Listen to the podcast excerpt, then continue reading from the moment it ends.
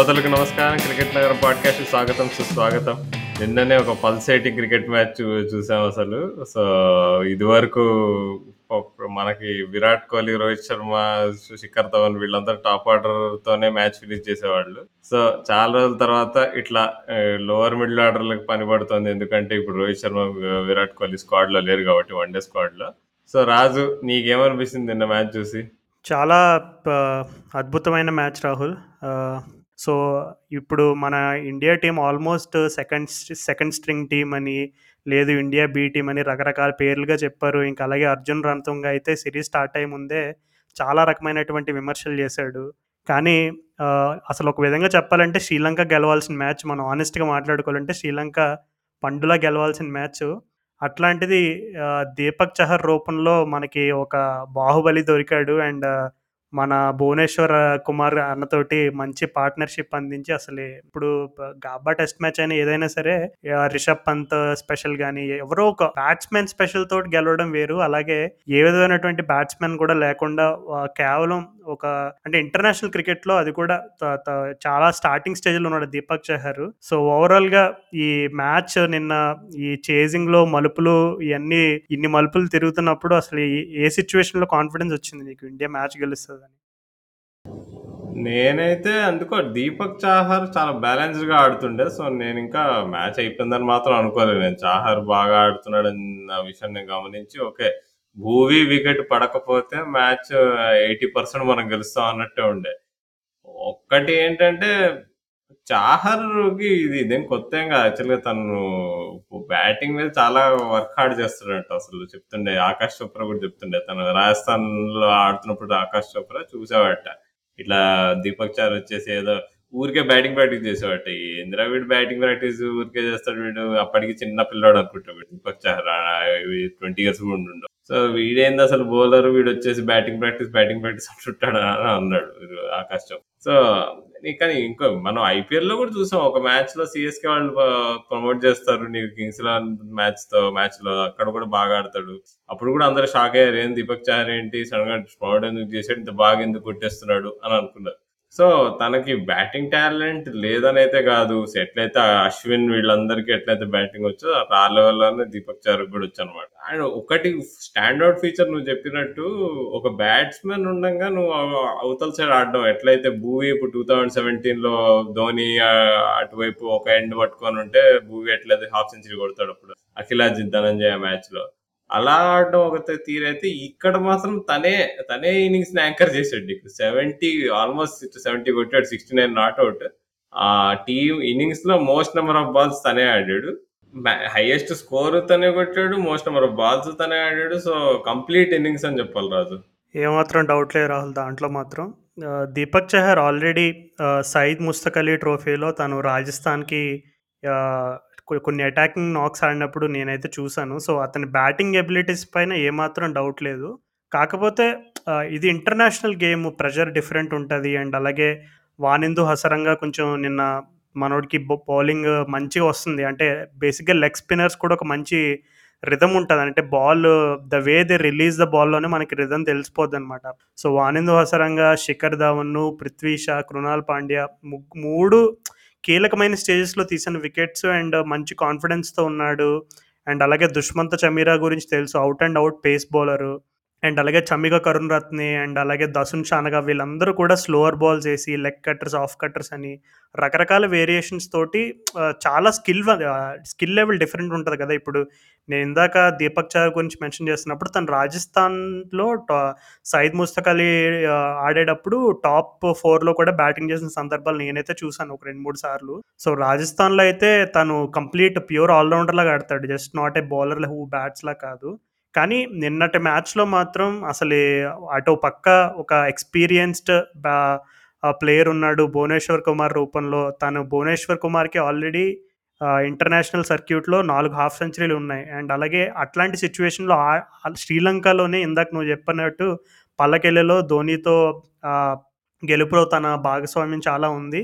So, already తనకు experience ఉంది. అయినా సరే దీపక్ చహర్ ఈ చేజ్‌ని ఎంత తెలివిగా ప్లాన్ చేశాడో తను ప్రజెంటేషన్ టైమ్‌లో చెప్పాడనమాట. అంటే మీరు మ్యాచ్ చూసిన వాళ్ళెవరైనా మధ్యలో ఆహ్, టీవీలో ఒక సీన్ చూపిస్తారు. ఏంటంటే రాహుల్ ద్రావిడ్ హడావిడి హడావిడిగా డ్రెస్సింగ్ రూమ్ నుంచి బయటకొచ్చి ఆహ్, దీపక్ చహర్ కజిన్ బ్రదర్ అయిన రాహుల్ చహర్ తోటి ఏదో చెప్తా ఉంటారనమాట.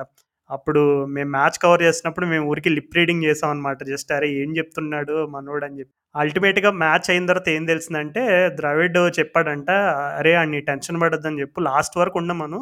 మ్యాచ్ లాస్ట్ వరకు తీసుకెళ్ళమను చాలు. జస్ట్ బాల్ బై బాల్ ఆడుకోమను. ఫ్రీగా రిలాక్స్డ్‌గా ఉండమను" అనేటువంటి మెసేజ్ రాహుల్ చహర్ ద్వారా పంపించాడంట. ఆ మెసేజ్ కూడా ఎందుకు వచ్చిందంటే కరెక్ట్‌గా ద్రవిడ్ డ్రెస్సింగ్ రూమ్ నుంచి బయటకొచ్చే 1, 2 అవర్స్ ముందు నుంచి దీపక్ చహర్ కొంచెం రెస్ట్‌లెస్‌గా కనపడ్డాడనమాట. అంటే బాల్ కొంచెం స్ట్రైక్ చేయడం స్టార్ట్ చేశాడు. అంటే కొంచెం కాన్ఫిడెంట్ అవ్వడం మొదలు పెట్టాడు ఎందుకంటే ప్రెజెంటేషన్ టైంలో ఏం చెప్పాడంటే ఫ తను ఆ 43ర్డ్ ఓవర్‌లో లక్షాంత్ సందకన్ బౌలింగ్‌లో ఒక six కొడతాడనమాట. Straight down the ground.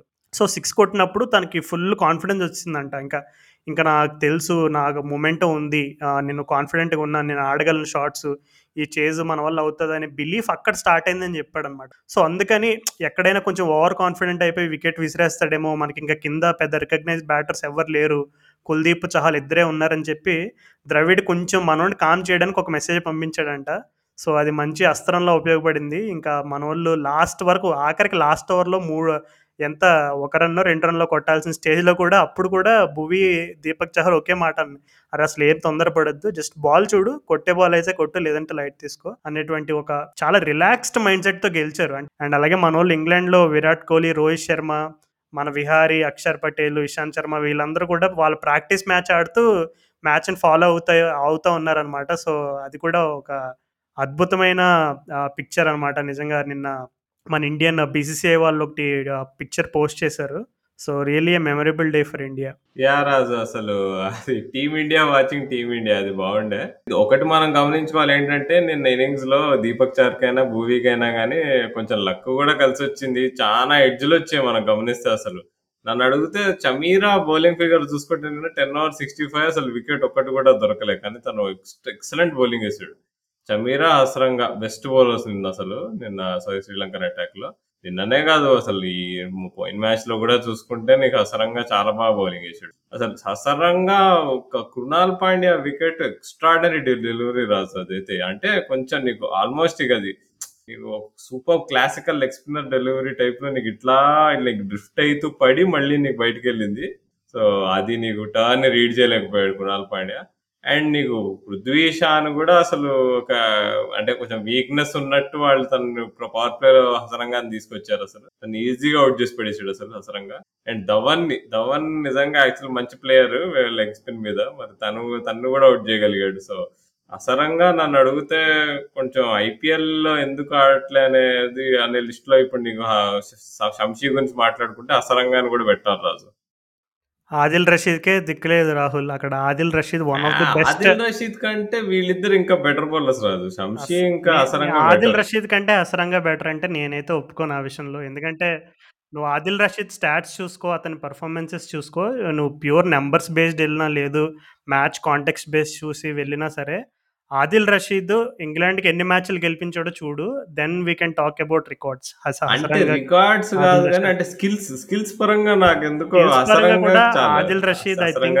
Adil Rashid I think is a very underrated batsman. ఏదో అందరూ టెయిల్ ఎండర్‌లో చూస్తారు. ఎందుకంటే అతనికి అతనికున్న బ్యాటింగ్ స్కిల్స్‌కి తనకింక నంబర్ 10, నంబర్ 11 తప్ప వేరే పొజిషన్ లేదింక. ఎందుకంటే పైనున్న వాళ్ళంతా ఇంకా ఓవర్ స్కిల్డ్ అనమాట. సో, ఆదిల్ రషీద్‌కే ఛాన్స్ లేదు. ఇంకా హసరంగాకి ఛాన్స్ అంటే వాళ్ళిద్దరే బెటర్ అంటే నన్నడిగితే ష షంషీ, ఆదిల్ రషీద్ అచ్చి షంషీ, హసరంగా తర్వాతనే ఆదిల్ రషీద్. నా ఆర్డర్‌లో అయితే ఫస్ట్ ఆదిల్ రషీద్ వస్తాడు రాహుల్. అంటే ఇప్పుడు నీకు ఇంగ్లాండ్ టీమ్‌లో ఆదిల్ రషీద్ ఏస్తున్న బౌలింగ్ వేరు. ఇప్పుడు తన్నే ఇంకో టీమ్‌లో పెట్టామనుకో తను అంత మంచిగా బౌలింగ్ ఎయ్యడు అనిపిస్తది. ఇంగ్లాండ్ టీమ్‌లో, ఇంగ్లాండ్ కండిషన్స్‌లో ఎక్కువ హెల్ప్ దొరకని ప్లేస్‌లోనే తనంత బా ఏస్తున్నాడంటే అసలు ఇండియన్ కండిషన్స్‌లో తనకి అవకాశం వస్తే కదా మనకు తెలిసేది. ఒక ఐపీఎల్ ఏదన్నా ఆడితే మనకు తెలిసేది షంసీ ఐపీఎల్ ఆడాడు ఆల్రెడీ. సో, ఆడిన తర్వాత మరలా తనకింకా మరలా ఛాన్స్ ఇవ్వలేదు. సో, షంసీకి ఒకసారి ఛాన్స్ అయితే వచ్చింది ఐపీఎల్ ఆడే ఛాన్స్. బట్ uh, ప్యూర్‌లీ నా ఒపీనియన్‌లో అయితే I rate Adil Rashid higher than uh, both uh, Shamsi and Hasaranga at the stage. మొన్నెవరో ఏదో ఆన్‌లైన్‌లో మొన్ననే కాదు ముందు కూడా చూసాం. ఎవరో అన్నారు. ఆదిల్ రషీద్ ఐపీఎల్ ఎందుకు ఆడించట్లేదంటే దానికి వేరే కారణాలు ఉన్నాయి కావాలని ఆడించట్లేదు అని ఏదో ఫాల్తు ఫాల్తు లాజిక్ పట్టుకొచ్చారు. అసలు అసలు అది అది స్టాండే కాదు. సో, ఐపీఎల్‌లో ఒక ఓవర్‌సీస్ స్పిన్నర్ ఆడాలంటే ఏదో రషీద్ ఖాన్ అయినా అయ్యుండాలి. లేదంటే ఒక షకీబుల్ హసన్ లాంటి ఆల్‌రౌండర్ అయినా అయి ఉండాలి సో, అలాంటి ఇది లేకుండా అసలు నువ్వు ఒక ఓవర్‌సీస్ స్పిన్నర్‌ని ఐపీఎల్లో నువ్వు చూడాలంటే అసలు అది అది కష్టమైన విషయం అసలు. అది అది ఎందుకో కొంతమందికి అర్థం కాదు. సో, యా మనం చాలా డైగ్రెస్ అయ్యాము. కమింగ్ బ్యాక్ టు అసలు ఈ శ్రీలంక సిరీస్లో నేను నిన్న మ్యాచ్‌లో చూసుకుంటే చమీరా, చమీరా బౌలింగ్ అసలు వన్ ఫార్టీ ఫైవ్ బాగానే కన్సిస్టెంట్‌గా టచ్ చేస్తున్నాడు. ఫోర్ ఇయర్స్ బ్యాక్ చూసా తను ఫస్ట్ టైం నేను చమీరాని. కొంచెం మంచి బౌలరు బాగా షార్ట్ బాల్ బాగా వేస్తున్నాడు అనుకున్నాము. తర్వాత ఇంజురీస్ అవి ఇవి అసలు కన్సిస్టెంట్‌గా తను ఎప్పుడు ఆడలేదు. కానీ తను చాలా మంచి బౌలర్ రాజు అసలు. అంటే తను కూడా అంటే ఇప్పుడు లాకీ ఫర్గ్యూసన్ ఎంత పాపులరో ఇప్పుడు నీకు మళ్ళీ ఐపీఎల్ పరంగా చెప్పుకుంటే లాకీ ఫర్గ్యూసన్‌కి ఒక మనీ బాల్ పిక్ ఎవరు ఎవరైనా ఉంటారా అంటే నాకు తెలిసి దుష్మంత షమీర్ అనుకుంటా. సో, తను నేను అన్‌లక్కీ ఉండే but is a good bowler అసలు.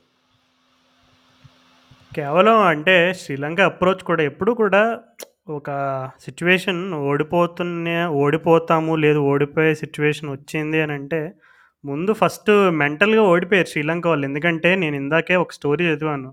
ఆ చరిత అసలంక ఒక అద్భుతమైన హాఫ్ సెంచరీ కొట్టాడు నిన్న. కానీ ఏం చెప్పాడు ప్రజెంటేషన్ ప్రెజెంటేషన్ అయిపోయిన తర్వాత పోస్ట్ మ్యాచ్ ప్రెస్ కాన్ఫరెన్స్‌లో ఏం చెప్పాడు? మేము ఎట్లయినా మ్యాచ్ లాస్ట్ వరకు తీసుకెళ్ళాలి. మ్యాచ్ డీప్ వరకు తీసుకెళ్ళాలని అనుకున్నాము చేజింగ్‌లో అన్నాడు. నాకు తెలిసి ఆ మైండ్ సెట్ రాంగ్. అక్కడే ఓడిపోయారు శ్రీలంక వాళ్ళు. ఎందుకంటే ఇట్లాంటి చేజెస్‌లో అదేమి 350, 400 టైప్ ఆఫ్ చేజ్ ఏం కాదు అక్కడ ఇంకా ఇండియాకి డబుల్ డిజిట్స్‌లోనే ఉంది. And uh, Deepak Chahar and Bhuvi ఇద్దరు reasonably okay. Not too bad. అంటే అసలు మరీ బ్యాట్ ప బాల్ పైన బ్యాట్ పెట్టలేనంత దారుణమైన బ్యా బ్యాటర్స్ అయితే కాదు. సో, అలాంటి వాళ్ళు ఉన్నప్పుడు you your approach should be just go and attack and try and take the wickets. అట్లా ఉంటే మ్యాచెస్ గెలుస్తారు తప్ప uh, మ్యాచ్ డీప్ వరకు తీసుకెళ్దాం అనే మైండ్ సెట్ ఉంటే అక్కడే ఓడిపోయారు శ్రీలంక వాళ్ళు నాకు తెలిసి. సో, తర్వాత వాళ్ళు మ్యాచ్ చివరి వరకు నిజంగా చివరి వరకే తీసుకెళ్ళారు. కానీ ఏమైంది లాస్ట్కి వచ్చేసరికి ప్రెషర్ రివర్స్ అయిపోయింది. ఎందుకంటే ఇట్లాంటి ఎస్పెషల్లీ బౌలింగ్ టీం ఎప్పుడైనా సరే మ్యాచ్ ఎండ్ వరకు తీసుకెళ్ళాలి అనేటువంటి ఆలోచన ఉందంటే ఏ చెప్పలేము. నీకు లాస్ట్ టూ అవర్స్లో ట్వంటీ ట్వంటీ ఫైవ్ రన్స్ ఉన్నా నిన్నలాగా ఏ దుష్మంత చహి చమీరా అవ్వచ్చు, ఒక ప్యాట్ కమ్మిన్స్ అవ్వచ్చు, ఒక జస్‌ప్రీత్ బుమ్రానే అవ్వచ్చు. ఒక అద్భుతమైన సూపర్ హైలీ స్కిల్డ్ బౌలర్ అవ్వచ్చు. కానీ ఇట్లాంటి ఎడ్జెస్, ఇట్లాంటి ఇన్‌సైడ్ ఎడ్జెస్, ఔట్‌సైడ్ ఎడ్జెస్ ఇట్లాంటివన్నీ ఏం చేయలేరు కదా! ఎందుకంటే కొన్ని విషయాలకైతే ప్లాన్ చేసుకుంటారు ఫీల్డింగ్ టీము. కానీ ఇన్‌సైడ్ ఎడ్జెస్‌కి, ఔట్‌సైడ్ ఎడ్జెస్‌కి, టాప్ ఎడ్జెస్‌కి ఎందుకంటే ఇప్పుడు ఒక పర్టిక్యులర్ బ్యాట్స్‌మెన్ ఉంటే వాళ్ళు ప్లాన్ చేసుకోవచ్చు. అరే! వీడి స్ట్రెంత్ ఏంటి? వీడు ఎక్కువ మిడ్స్ మిడ్ వికెట్ సైడ్ ఆడతాడా? వీడు స్కూప్ ఆడతాడా? ఏ లేదు వీడు కవర్ డ్రైవ్ ఆడతాడా? అని ప్లాన్ చేసుకుంటారు. బౌలర్స్ ఏంటంటే వాళ్ళు ర్యాండమ్‌గా అట్లాంటి ప్రెజర్ సిచ్యువేషన్లో నార్మల్‌గా బ్యాట్స్మెన్ గట్టిగా ఊపేస్తారు. ఇంకా బౌలర్స్‌కి ఏంటంటే వాళ్ళు ఇంకా just see ball, hit ball mind సెట్‌లో ఉంటారనమాట. నిన్న దీపక్ చహర్‌కి ఔట్‌సైడ్ ఎడ్జ్ బౌండరీ అలాగే వచ్చింది. అండ్ భువనేశ్వర్ కుమార్ కూడా అలాగే వచ్చింది. అండ్ అలాగే ఫీల్డింగ్ విషయంలో ప్రాపర్ బ్లండర్ అది. ఎందుకంటే అట్లాంటి సిచ్యువేషన్లో ఎస్పెషల్లీ ఎవరైనా 145 ప్లస్ చేస్తునే వాళ్ళు మన టీంలో ఉన్నారంటే you should always have a third man. ఈ విషయం నేను ఎందుకు చెప్తున్నానంటే మొన్న రీసెంట్‌గా జరిగిన వెస్టిండీస్ ఆస్ట్రేలియా సిరీస్‌లో కర్ట్లీ అంబ్రూస్ కామెంటరీ చేస్తున్నాడనమాట. ఇప్పుడు వెస్టిండీస్లో జరిగే ప్రతి హోమ్ మ్యాచ్‌కి అతను కామెంటరీ చేస్తున్నాడు. సో, కర్ట్లీ అంబ్రూస్ క్రెడెన్షియల్స్ గురించి, అతని గొప్పతనం గురించి చెప్పే అంత అర్హత కూడా నాకు లేదు. కానీ అతనే చెప్పాడు. అంటే అంత అద్భుతమైన ఫాస్ట్ బౌలర్ ఏమన్నాడంటే ఎప్పుడు కూడా ఎట్లాంటి సిచ్యువేషన్స్లో when you know that you have got pace you should always have third man. ఎందుకంటే మ్యాచ్ సిచ్యువేషన్స్లో అప్పుడు ఆ వెస్టిండీస్ ఆస్ట్రేలియా కొన్ని 1, 2 టైట్ మ్యాచెస్‌లో కూడా సేమ్ మిస్టేక్స్ చేస్తారనమాట వాళ్ళు. థర్డ్ మ్యాన్ పెట్టుకోకుండా. ఎందుకంటే ఇప్పుడు వాళ్ళు ఏం చేస్తారు లా మిడ్ ఆఫ్, మిడ్ ఆన్ ఏం చేస్తారంటే వెనక్కి పుష్ చేసి లాంగ్ ఆన్, లాంగ్ ఆఫ్‌లో ఉంచి థర్డ్ మ్యాన్ ఫైన్ లెగ్‌ని ముందుకు తీసుకొస్తారు. సో, ఇప్పుడు నీకు మిడ్ ఆన్, మిడ్ ఆఫ్ కంటే వాడు పైకి కొట్టగలే స్కిల్ ఉంటే ఓకే. వెల్డన్ ఎందుకు అప్పుడు ఏమంటారంటే బ్యాట్స్‌మెన్ బాగా ఆడాడరా అంటారు. ఇప్పుడు నిన్న సిచ్యువేషన్ ఏంటి? థర్డ్ మ్యాన్ మీదుగా రెండు ఫోర్‌లు పోయినాయి. సో, ఇప్పుడు చూడు మనం లక్ అని మాట్లాడుకుంటున్నాం. అంటే ఇండైరెక్ట్‌గా ఇండియాకి లక్ కలిసొచ్చింది. శ్రీలంక వాళ్ళు ఎంత బాధపడతారు చూడు. ఇప్పుడు ఎవరైనా ఒక ఇప్పుడు రిషబ్ పంత్ లాంటి ఇన్నింగ్స్ ఒకటి ఆడేసాడంటే సర్లే you can take your hat off and అరే! వాళ్ళు అద్భుతంగా ఆడాడురా అసలు ఎక్స్‌ట్రా కవర్ పైన సిక్స్ కొట్టడం ఏంట్రా బాబా స్కిల్ ఏంట్రా అని అనుకుంటారు. అలా మాట్లాడుకుంటారు. అలా కాకుండా outside edge, inside edges అయిపోయి వెళ్ళిపోతే ఆటోమేటిక్‌గా శ్రీలంక వాళ్ళు it shows that their mindset is not right and నిన్న కూడా మ్యాచ్ అయిన తర్వాత చాలామంది ఎక్స్‌పర్ట్స్ ఏం చెప్పారంటే విన్నింగ్ ఎట్లా ఒక హ్యాబిట్, లూజింగ్ కూడా అట్లా ఒక హ్యాబిట్. శ్రీలంక వాళ్ళు అన్‌ఫార్చునేట్‌లీ రీసెంట్‌గా ఎక్కువ మ్యాచెస్ గెలవలేదు. అందుకే వాళ్ళు కొంచెం ప్యానిక్ అయిపోయారు. అట్లాంటి సిచ్యువేషన్స్లో ఈజీగా గెలవాల్సిన మ్యాచ్ అని. సో, అంతిమంగా ఇండియాకి వరుసగా టెన్త్ సిరీస్ ఓడిపోయారనమాట. సో, దిస్ ఈస్ 10థ్ straight series win for India against Sri Lanka. అసలు అదృష్టం గురించి మాట్లాడుకుంటే నిన్న మరి మనీష్ అన్నకి ఎప్పుడు కలిసి వస్తుంది రాజు అదృష్టం. నిన్న మనీష్ పాండే, సూర్యకుమార్ యాదవ్ వాళ్ళిద్దరు పార్ట్నర్‌షిప్ ఇంకో అరగంట అయి ఉంటే మ్యాచ్ అయిపోయేది అక్కడ యాక్చువల్‌గా ఆ రన్అట్ నుంచి మ్యాచ్ కొంచెం తిరిగిందనమాట. అనమాట ఆ దురదృష్టకరమైన రన్అట్ సూర్యకుమార్ యాదవ్ అయితే ఇట్లా ముడితే బాల్ మిడిల్ అవుతుంది అసలు. నీకు డిఫెన్స్ ఆడితే మిడిల్ అవుతుంది కట్ చేస్తే మిడిల్ అవుతుంది స్వీప్ చేస్తే మిడిల్ అవుతుంది నీకు over over the extra cover షాట్లు ఆడితే మిడిల్ అవుతున్నాయి అసలు.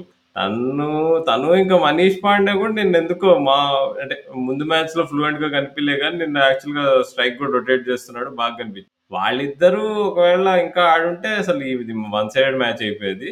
అండ్ మరి ఇక మనీష్ పాండే మరి ఏం చేయాలంటావు రాజు? పూజలు చేయాలంటావా? ఏం చేయాలి వాళ్ళు?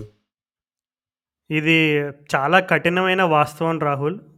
ఫ్యాన్స్ ఒప్పుకున్నా, ఒప్పుకోకపోయినా మనీష్ అన్నకి వన్ డేస్‌లో మళ్ళీ ఇండియన్ క్రికెట్‌లో అంటే నార్మల్ రెగ్యులర్ టీం అంతా సెటప్ అయిపోయి వరల్డ్ కప్ ప్లాన్స్‌లో ఉంటాడు అని అనుకోవడం అని అయితే నాకైతే ఇప్పటికి ఈ సిరీస్లో చూసిన తర్వాత అంత ఆశా దృక్పథం అయితే లేదు. మేబీ మరేమైనా తన గేమ్‌ని తను ఏమైనా ఇంప్రూవ్ చేసుకుంటే ఎందుకంటే ఇప్పుడు ఐపీఎల్ టైంలో కూడా ఈ సన్ రైజర్స్ విషయంలో జరిగిన అన్ని రకమైనటువంటి గొడవలు అవ్వచ్చు లేదు కెప్టెన్సీ ఏవేమి రచ్చ జరిగిందో అన్నిటిలోని ఫోకల్ పాయింట్ మనీష్ పాండే అక్కడ. అంటే మనీష్ పాండే ఎవరికి కనపడ్డు. అంతా వా వార్నర్, ఈ టామ్ మూడీ లేదు ఏదో జరిగింది డ్రెస్సింగ్ రూమ్‌లో కెప్టెన్సీ మార్చారు. ఏదో గొడవలు జరిగింది. విలియమ్స్ అని ఇవన్నీ మాట్లాడతారు కానీ అక్కడ మెయిన్ ఇష్యూ అసలు ఆ ట్రిగ్గరింగ్ పాయింట్ అనేది ఆ మనీష్ పాండేని డ్రాప్ చేయడం అనేది మేబీ మన Sunrisers hardcore fans Abhishek లాంటి వాళ్ళకి తెలిసి ఉంటుందేమో బట్ చాలామందికి అంత అవగాహన ఉండి ఉండదు సో, అక్కడే ఆల్రెడీ ఒక రకమైనటువంటి న్యూస్ ఫ్లోట్ అయింది. అంటే బీసీసీఐలో కానీ ఇండియన్ క్రికెట్ సైడ్‌లో కానీ ఈ మనీష్ పాండే స్ట్రైక్ రొటేషన్ అంటే కొన్నిసార్లు అన్‌ఫార్చునేట్‌లీ కొన్ని సిచ్యువేషన్స్లో ఏంటంటే ప్లేయర్స్‌కి ఇట్లాంటి లేబుల్స్ పెట్టేస్తారు. అంటే అరే! ఈ ప్లేయర్ స్పిన్ ఆడలేడు. లేదు ఈ ప్లేయర్ షార్ట్ బాల్ ఆడలేడు. ఇట్లా అని లేబుల్స్ పెట్టేస్తారు. సో, మనీష్ పాండేకి ఆ లేబుల్ ఉంది. సో, ఈ సిరీస్లో తనకు నిజంగా ఒక అద్భుతమైన ఛాన్స్ ఆ లేబుల్‌ని చెరిపేయడానికంటే తనకు కూడా ఫ్రీ ఫ్లూ ఫ్లూయెంట్‌గా ఫ్లూయెంట్‌గా ఆడగలడు. చాలా ఫ్రీ ఫ్లోయింగ్‌గా ఆడగలడనేది ఒక అద్భుతమైన అవకాశం. ఎందుకో ఫస్ట్ వన్ డేలో కొంచెం స్క్రాచ్గా కనపడ్డాడు. ఎందుకంటే కొంచెం స్ట్రైక్ రొటేషన్‌కి ఇబ్బంది పడ్డాడు. మరీ స్పిన్నర్స్ విషయంలో మరీ కొంచెం అన్నీ ఏం కొట్టినా సరే దాదాపు ఇన్‌సైడ్ ద రింగ్‌లోనే ఉండిపోయినాయి. అంటే తన మీద తనే ప్రెషర్ పెంచుకుంటున్నాడనమాట ఇండైరెక్ట్‌గా. ఎందుకంటే అన్ని డాట్ బాల్స్ ఆడినప్పుడు invariably at some point you will try to attempt a release shot to hit a boundary or a six. అది ఫస్ట్ ఇన్ ఫస్ట్ మ్యాచ్‌లో చాలా క్లియర్‌గా కనపడింది. నిన్న కూడా దాదాపు శిఖర్ ధవన్ ఉన్నంతసేపు కూడా మనీష్ పాండే కొంచెం ఓకేగా కనపడ్డాడు. కానీ ఎప్పుడైతే సూర్యకుమార్ యాదవ్ వచ్చి నువ్వు చెప్పినట్టు ప్రతి బాల్ మిడిల్ చేయడం స్టార్ట్ చేశాడో కొంచెం మనీష్ పాండే కూడా కాన్ఫిడెన్స్ పెరిగిందనమాట. స్లోగా తనకు కూడా ఆ కాన్ఫిడెన్స్ రబ్బాయి తను కూడా ఫ్లూయెంట్‌గా ఆడడం స్టార్ట్ చేశాడు. కానీ అన్‌ఫార్చునేట్‌లీ మరి తన ఇన్నింగ్స్ కట్ షార్ట్ అయిపోయింది. ఆ అన్‌ఫార్చునేట్ రన్అట్ ఇన్సిడెంట్ వల్ల. But yeah! నిన్నైతే బాగా అంటే ఒక దా దగ్గర నిలబడితే ఒక సెంచరీ కొట్టగలడు మనీష్ అన్న దగ్గర ఆ స్కిల్ ఉందనేది మనందరికీ తెలుసు. కానీ అలాంటి ఇన్నింగ్స్ అన్‌ఫార్చునేట్‌లీ కట్ అవుట్ అవ్వడం మనీష్‌కి ఒక పెద్ద దెబ్బ. ఎందుకు ఇంత ఎక్కువ వివరించాల్సి వస్తుందంటే ఇప్పుడు ఆల్రెడీ మనకి 'పృథ్వీ షా', 'ఇషాన్ కిషాన్' ఒక ట్రైలర్ చూపించేశారు. భవిష్యత్తులో ఇండియన్ క్రికెట్ బ్యాటింగ్ ఎలా ఉండబోతుందనేది ఆల్రెడీ మనకు ఒక ట్రైలర్ చూపించేశారు. అండ్ అలాగే మరలా రిషబ్ పంత్ ఉన్నాడు మనకి. అండ్ ఇంకా ఉన్నారు. ఎక్స్‌ట్రీమ్‌లీ టాలెంటెడ్ ప్లేయర్స్ ఇప్పుడు 'రుతురాజ్ గైక్వాడ్' దగ్గర నుంచి, 'దేవదత్ పడిక్కల్' దగ్గర నుంచి, 'సంజు శాంసన్' ఇంకా ప్లేయర్స్ లిస్ట్ చెప్పుకుంటూ పోతే ఉన్నారు. ఎక్సైటింగ్ టాలెంట్స్ చాలా మందున్నారు. అండ్ అలాగే one of the famous writers అయిన మా 'క్రిక్ బజ్‌కి' వర్క్ చేసే 'భరత్ సుందరేషన్' కూడా ఒక ట్వీట్ వేశాడు ఏమనంటే అన్‌ఫార్చునేట్‌లీ మనీష్ పాండే కెరియర్ ఈ అటాకింగ్‌కి అండ్ అలాగే ఈ 'విరాట్ కోహ్లీ' జనరేషన్ మధ్యన శాండ్‌విచ్ అయిపోతుందేమో ఎస్పెషల్లీ వన్ డే తనది అని చెప్పి అన్నాడు. నాకెందుకో ఒక విధంగా ఒక విధంగా ఆలోచిస్తే అది నిజమే అని అనిపించింది.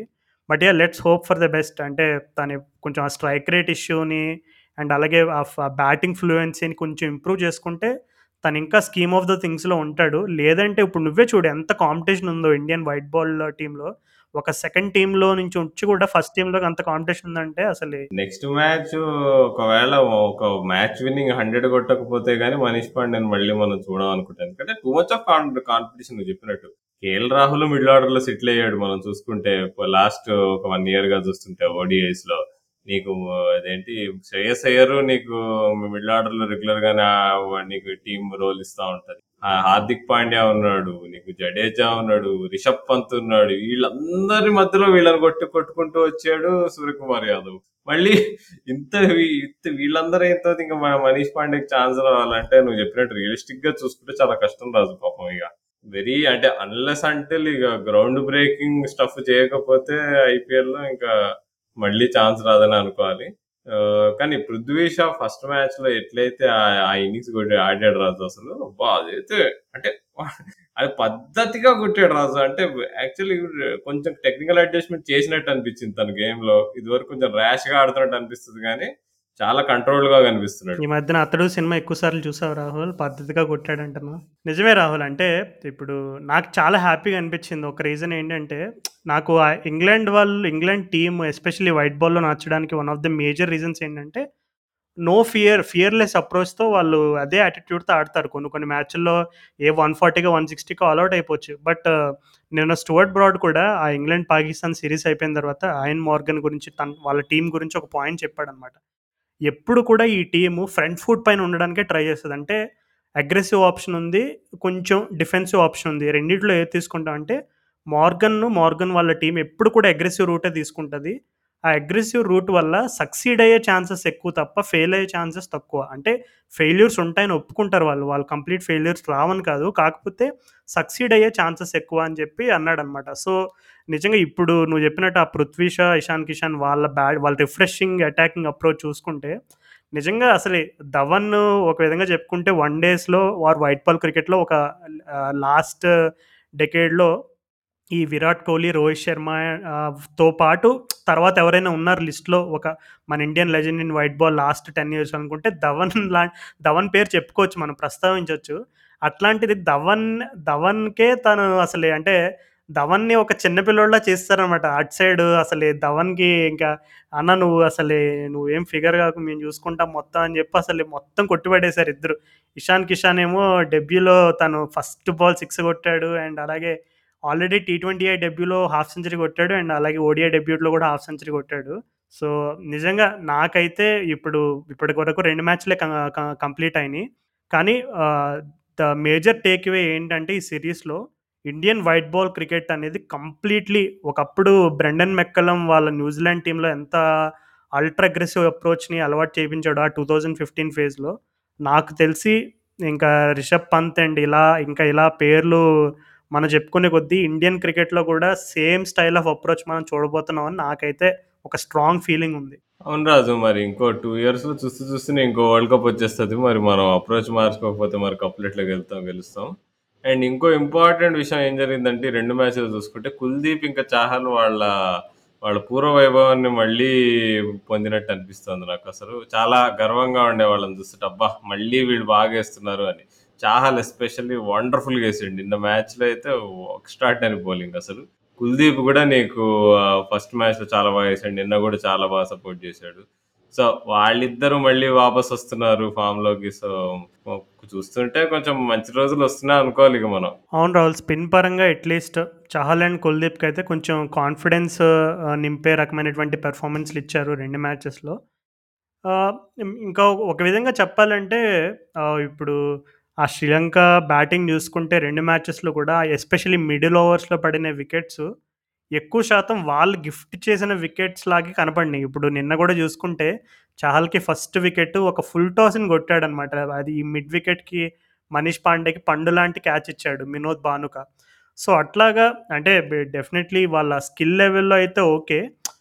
బట్ ఏంటంటే ఇంకా ఆ మిడిల్ ఓవర్స్లో మనకి ఇప్పుడు ఇప్పటి వరకు ఓపెనింగ్ టెన్ ఓవర్స్లో లాస్ట్ ఐ థింక్ టూ ఇయర్స్లో ఇండియాకి అనుకుంటా వర్స్ట్ యావరేజ్ ఉంది. అంటే ఏమాత్రం కూడా వికెట్స్ లేకుండా. సో ఇట్లాంటి క్రూషియల్ సిచ్యువేషన్స్లో స్పిన్నర్స్కి చాలా కీ రోల్ ఉంటుంది. ఎందుకంటే మిడిల్ ఓవర్స్లో మొత్తం వాళ్ళే కంట్రోల్ చేయాలి అండ్ అలాగే వికెట్స్ కూడా తీయాలి. అజిత్ అగర్కర్ ఒక మంచి పాయింట్ చెప్పాడు అనమాట అంటే స్టార్టింగ్లో పేసర్సే వికెట్స్ తీయలేకపోతున్నారంటే ఆటోమేటిక్గా స్పిన్నర్స్ మీద ఇంకా ప్రెషర్ పెరిగిద్ది. ఎందుకంటే ఒక పక్క వాళ్ళ కంట్రోలింగ్ జాబ్ వాళ్ళకి న్యాచురల్గా మిడిల్ ఓవర్స్ అంటేనే కంట్రోలింగ్ అనేది డీ బై డిఫాల్ట్ వాళ్ళు చేయాల్సిన రోల్ అది.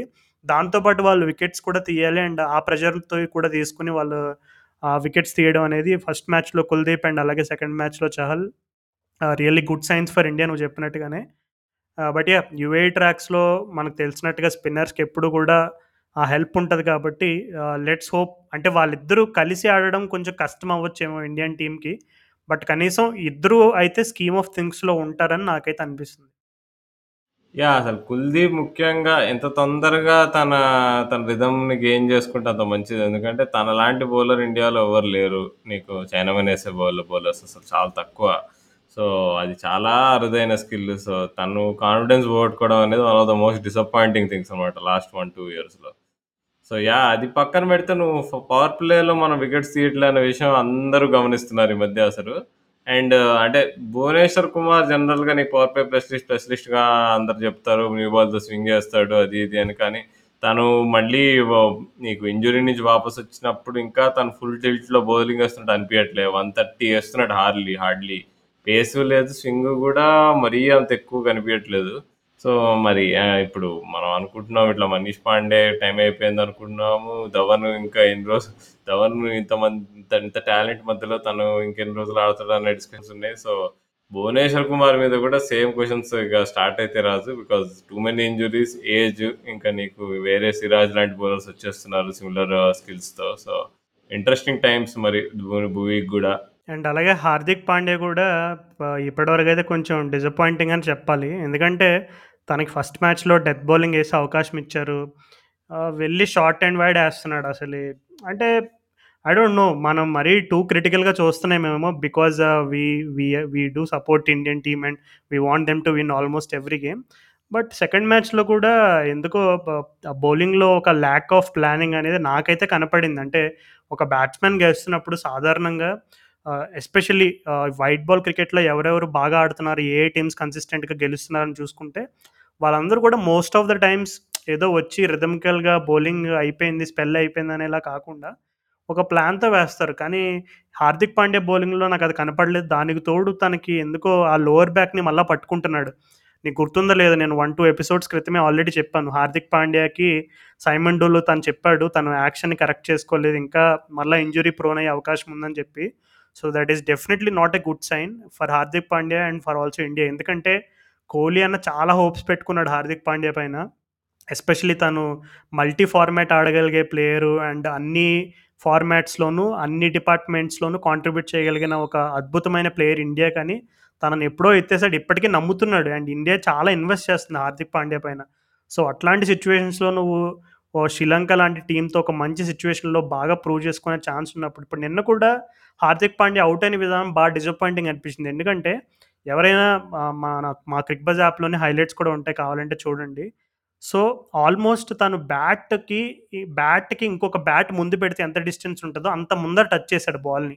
అంటే బేసిక్స్ ఆఫ్ క్రికెట్ జనరల్‌గా ఎవరైనా సరే ఎప్పుడు కూడా you always have to watch the ball and play close to your body అంటారు. మరి హార్దిక్ పాండ్యా నేను వచ్చిన సిచ్యువేషన్లో చూస్తే తను చాలా కీ రోల్ ప్లే చేయాలి అక్కడ తను ఎందుకంటే ఆల్మోస్ట్ దగ్గర దగ్గర హాఫ్ ద సైడ్ అవుట్ అయిపోయింది. టాప్ ప్లేయర్స్ అందరూ అవుట్ అయిపోయారు. తను మంచి కంబ్యాక్ ఇస్తున్న సిచ్యువేషన్ అండ్ తనకు అట్లాంటి సిచ్యువేషన్ పిక్చర్ పర్ఫెక్ట్. ఒక 20, 30 బాల్స్ ఆడితే మ్యాచ్ కంప్లీట్ చేసి వెళ్ళిపోతాడు అట్లాంటి సిచ్యువేషన్లో తను ఆ విధంగా ఆహ్, డక్ అవ్వడం అనేది కూడా చాలా డిసప్పాయింటింగ్ ఫ్యాక్టర్. బట్ యా ఎందుకంటే ఇన్ని హార్దిక్ పాండే గురించి ఎందుకు కొంచెం క్రిటికల్‌గా చెప్పాల్సి వస్తుందంటే ఎస్పెషల్లీ ఇండియన్ టీమ్ చాలా హోప్స్ పెట్టుకుంది తన పైన అన్ని ఫార్మాట్స్‌లో.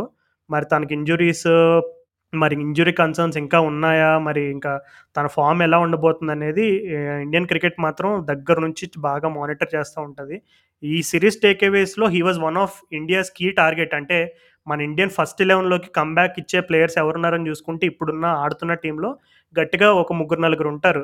సో, ఆ ముగ్గురు, నలుగురిలో లిస్ట్‌లో ఫస్ట్ హార్దిక్ పాండ్యా ఉంటాడు. సో, అందుకని చెప్పి ఇంత క్రిటికల్‌గా అనలైజ్ చేయాల్సొచ్చింది.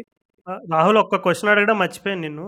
ఆహ్, కృణాల్ పాండ్యా కంటే దీపక్ చహర్‌ని ముందు పంపించాలంటావా ఇంక తర్వాత ఎప్పుడైనా ఛాన్స్ ఉన్నప్పుడు? The Krunal Pandya short bowling ఎట్లా ఆడుతున్నాడో చూస్తే! దా అసలే దానిలో దానిలో ఏమాత్రం తప్పు లేదు రాజు. వర్ణనాతీతం రాహుల్. నిజంగా అసలు ఈ కృణాల్ పాండ్యా ఆ స్ట్రగుల్స్ చూస్తుంటే అయ్య బాబోయ్! నేను పోయి డిస్క్రైబ్ ఏస్తా చేయడానికి చచ్చిపోయాను రాహుల్. నిజంగా కామెంటరీ చేస్తున్నాను నేను ఆ టైంలో. ఎలా డిస్క్రైబ్ చేయాలో తెలియట్లేదు. ఎందుకంటే జనరల్‌గా బ్యాట్స్‌మెన్ కొంతమంది బ్యాక్ వే అవుతారు. కొంతమంది డక్ చేస్తారు. మనోడు భరతనాట్యం, కూచిపూడి, కథకళి ఇంకా బౌలింగ్ సమీరా ఏస్తున్నాడంటే కాదు. ఎవరేసినా గాని, ఎవరేసినా గాని డాన్స్‌లే చేస్తున్నాడు. మరీ ఘోరం రాహుల్. ఎందుకంటే చాలా టీమ్స్ చూస్తా ఉంటాయి. ఎస్పెషల్లీ ఇప్పుడు వైట్ బాల్ అంతా అల్ట్రా కాంపిటేటివ్ అయిపోయిన తర్వాత, ఈ వరల్డ్ కప్స్ కంటిన్యూయస్‌గా నెక్స్ట్ 5, 6 ఇయర్స్ సైకిల్‌లో చాలా వరల్డ్ కప్స్ ఉన్నాయి వైట్ బాల్ ఫార్మాట్‌లో. సో, అన్ని టీమ్స్ చూసి పెట్టుకుంటూ ఎస్పెషల్లీ ఆల్ రౌండర్ అంటే వాళ్ళకి తెలుసు ఎట్లాంటి యుటిలిటీ ప్లేయర్స్ ఉన్నప్పుడు, వాళ్ళు ఇంకా బాగా అనాలిసిస్ చేసుకున్నారు అరే! వీడు దేనిపైన స్ట్రగుల్ అవుతున్నాడని చూస్తారు. Krunal Pandya at least okay. Short ball తను హ్యాండిల్ చేయలేడా? లేదు నిన్న మ్యాచ్ సిచ్యువేషన్ వల్ల రిస్క్ తీసుకోలేదా? ఏదనేది పక్కన పెట్టేస్తే ఆ తను అవాయిడ్ చేసిన విధానం మాత్రం నిజంగా వేరే టీమ్స్కి అయితే పక్క నోట్‌లో ఫస్ట్ కృణాల కృణాల్ పేరు పెట్టుకోగానే నాకు తెలిసి ఒక యారో మార్క్ పెట్టుకొని షార్ట్ బాల్ రాసేసుకుంటారు రాజు. ఎందుకంటే జడేజా ఉన్నంత ఉన్నప్పుడు కృణాల్ పాండ్యా ఎందుకుంటాడు టీమ్‌లో? No way. వాళ్ళిద్దరూ కలిసి అయితే ఆడరు. సో, జడేజా నీకు 100% టీమ్‌లో ఉంటాడు. సో, నా I don't think Krunal Pandya performance వల్ల ఇప్పుడు ఇండియాకి నష్టం అంటే పెద్ద ఉండదు. ఎందుకంటే we have Jadeja. Okay Rahul. So, let's move on to Pakistan series. Pakistan and England series. Superb series Raju అసలు. నేను అవి ఎందుకో ఆ మ్యాచెస్ కొంచెం ఇండియాస్ ఇండియా మ్యాచెస్‌తో క్లాష్ అయితుండే లేదా మిడ్‌నైట్ నడుస్తుండే. సో, కరెక్ట్‌గా చూడలేకపోయా. బట్ హైలైట్స్ మాత్రం చూసాను. సూపర్బ్ అసలు. ఎస్పెషల్లీ హైలైట్ అంటే నాకు ఈ సీరీస్‌కి లయన్ లివింగ్‌స్టన్. బాల్ ఎంత దూరం కొడుతున్నాడు రాజు అసలు. యార్క్‌షైర్ హెడింగ్లీలో సెకండ్ టీ ట్వెంటీ జరిగింది. ఒక 6 కొడితే అది స్టేడియం దాటేసి మరి బాల్ ఎక్కడికి పడిందో నాకైతే తెలీదు. ఇప్పటి వరకు 122 మీటర్స్. ఆ! 122 మీటర్స్. అది నాకు తెలిసి ఇప్పుడు ఇంగ్లాండ్ డ్రెస్సింగ్ రూమ్‌లో కూడా ఒక జోక్ నడుస్తుందంట. ఇప్పటి వరకు మన జాస్ బట్లర్, ఈ బేర్ స్టోలు, జేసన్ రాయల్ వీళ్ళే 6 కాంపిటీషన్‌లో ఆళ్ళే ఈళ్ళని వాళ్ళ మధ్యలో వాళ్ళే కొంచెం ఒక బ్యాంటర్ ఉండేదంట. ఇప్పుడు మన లివింగ్‌స్టన్ వచ్చి వాళ్ళకి ఇంకా నిద్ర నిద్ర పట్టనివ్వకుండా చేస్తున్నాడంట. అరే! ఇప్పటివరకు మేమే 6లు కొట్టాం. మేమే ఇలా అనుకుంటే నువ్వేంద్ర వచ్చి మాకంటే ఇంకా దూరంగా కొట్టావేంద్ర అనే రకమైనటువంటి జోక్ నడుస్తుందంట. కానీ ultimately I think like you said ఈ ఇంగ్లాండ్ పాకిస్తాన్ సిరీస్ నిజంగా మంచి థ్రిల్లింగ్ రన్ ఫెస్ట్ లాంటి సిరీస్లో చెప్పుకోవచ్చు. ఎక్ except from the last T twenty నిన్న జరిగింది మాంచెస్టర్‌లో అది పాకిస్తాన్ వాళ్ళకి సిరీస్ గెలవడానికి పర్ఫెక్ట్ ఎవడో టైలర్ మేడ్ పిచ్ ప్రిపేర్ చేస్తాడు అక్కడ. అరే! పాకిస్తాన్ మీరు కనీసం వన్ డే సిరీస్ గెలవలేకపోయారు. టీ ట్వెంటీ సిరీస్ గెలవండి. ఇదిగో మీకోసం ఒక మంచి పిచ్ ప్రిపేర్ చేస్తున్నా. మీ స్పిన్నర్స్ రెచ్చిపోవచ్చు. మీ బ్యాట్స్‌మెన్ రెచ్చిపోవచ్చు. ఇంకా చూసుకోండి అని ఎవరో మంచి పిచ్ ప్రిపేర్ చేసి ఎళ్ళిపోయారు. టాస్ కూడా గెలిచారు. బ్యాటింగ్ ఫస్ట్ చేశారు. కానీ మ్యాచ్ ఓడిపోయారు. అవును. మరి హసన్ అలీ వచ్చేసి మార్గన్‌కి కొట్టురా నువ్వు కొట్టు అని చెప్పి కాళ్ళ మీదకి బాలేస్తే ఏంది మరి కొట్టక ఏం చేస్తాడు? ఎంత దారుణం అంటే రాహుల్ ఫస్ట్ పెనల్టిమేట్ ఓవర్‌లో కరెక్ట్‌గా అంటే లాస్ట్ బట్ 1 ఓవర్‌లో ఇంకా అప్పటికి ఇంగ్లాండ్ పైన కొంచెం ప్రెషర్ ఉంటుంది ఫస్ట్ ఒక బాల్ 6 ఇస్తాడనమాట. ఫస్ట్ బాల్‌లో, సెకండ్ బాల్‌లో సిక్స్ ఇస్తాడు హసన్ అలీ. తర్వాత వరుసగా మూడు డాట్లు వేస్తాడు ఆ మూడు డాట్లు కూడా రౌండ్ ద వికెటే వేస్తాడు రౌండ్ ద వికెట్ వచ్చి స్లోవర్ బాల్ చేస్తాడు. మరి కరెక్ట్‌గా టాక్టిక్ వర్కౌట్ అవుతున్నప్పుడు దాంతో స్టిక్ అవ్వచ్చు కదా! ఎల్వి వెళ్ళి ఓవర్ ద వికెట్ ఏసాడు నెక్స్ట్ బాల్. పోనీ షార్ట్ అన్నా ఎయ్యాలి కదా! మార్గన్ షార్ట్ బాల్ ఆడడం రాదని చిన్న పిల్లోడు వెంటనే చెప్తాడు. పోనీ క్రూషియల్ టైమ్‌లో తను ఆర్క్‌లో బాల్ వస్తే బయట కొడతాడు. అట్లాంటిది ఆర్క్‌లోకి 2 బాల్లేసాడు. ఆ కరెక్ట్‌గా ఓవర్‌లో. స్లాట్‌లో స్లాట్‌లోకి ఏసాడు. అది కూడా ఫుల్ డెలివరీ. పాకిస్తాన్ బౌలింగ్‌తో ఇదే ప్రాబ్లమ్ రాజు. అసలు వాళ్ళదంటే ఒకటే వచ్చు వాళ్ళకి ఫుల్ ఏయడం తప్ప వాళ్ళకి రాదు. ఎందుకో షార్ట్ బాల్ సరిగ్గా ఎయలేరు నీకు. అంటే వాళ్ళెప్పుడు చూడు రివర్స్ స్వింగు, యార్కర్‌లు ఇవే ఉంటది వాళ్ళ మైండ్‌లో. సో, అక్కడ నీకు అంటే ఎందుకు పాకిస్తాన్ వాళ్ళు బౌలింగ్ బావుంటుంది, పేస్ బావుంటుంది. బట్ స్టిల్ వాళ్ళు ఎందుకు నెక్స్ట్ లెవెల్ పర్ఫార్మెన్సెస్ ఇవ్వరు. టీ ట్వెంటీలో అయినా గాని ఎక్కడైనా చూసుకుంటే అదే రీజన్ వాళ్ళు అడాప్ట్ గారు ఈజీగా. అది నా నిన్నైతే ఇవాళ హై హైలైట్స్ చూస్తేనే అర్థమైంది. అరే!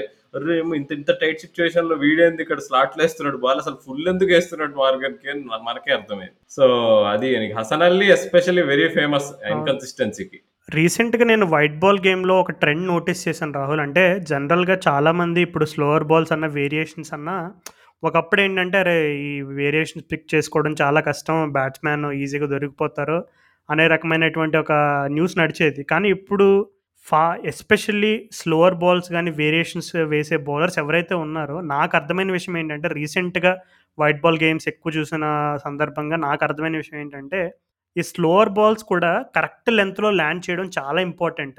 నువ్వు స్లోవర్ బాల్స్‌ని కనుక ఇప్పుడు నిన్న నిన్న హసన్ అలీ ఆ వేసిన స్లోవర్ బాల్స్ మార్గన్‌కి ఫుల్ లెంత్ వేసాడు సో, ఫుల్ లెంత్ వేసినప్పుడు కూడా బ్యాట్స్‌మెన్‌కి ఈరోజు వాళ్ళకున్న మ మసిల్ పవర్ అనుకో లేదు ఇప్పుడు మ్యానుఫ్యాక్చర్ అవుతున్న బ్యాట్ స్పెషాలిటీ అనుకో ఏదన్నా అనుకో నువ్వు స్లోవర్ బాల్స్ కానీ వేరియేషన్స్ కానీ లెంత్ కనుక కరెక్ట్‌గా వేయకపోతే అవి కూడా వెళ్ళిపోతాయి ఒకప్పుడు ఏంటంటే సరే లెంత్ బాల్ వేసాడు ఫాస్ట్ బాల్ మంచి పేస్ వేసాడు కొట్టాడు అని చెప్పుకునేవారు కానీ ఇప్పుడు స్లోవర్ బాల్స్ కూడా ఇట్ రిస్క్ అనమాట.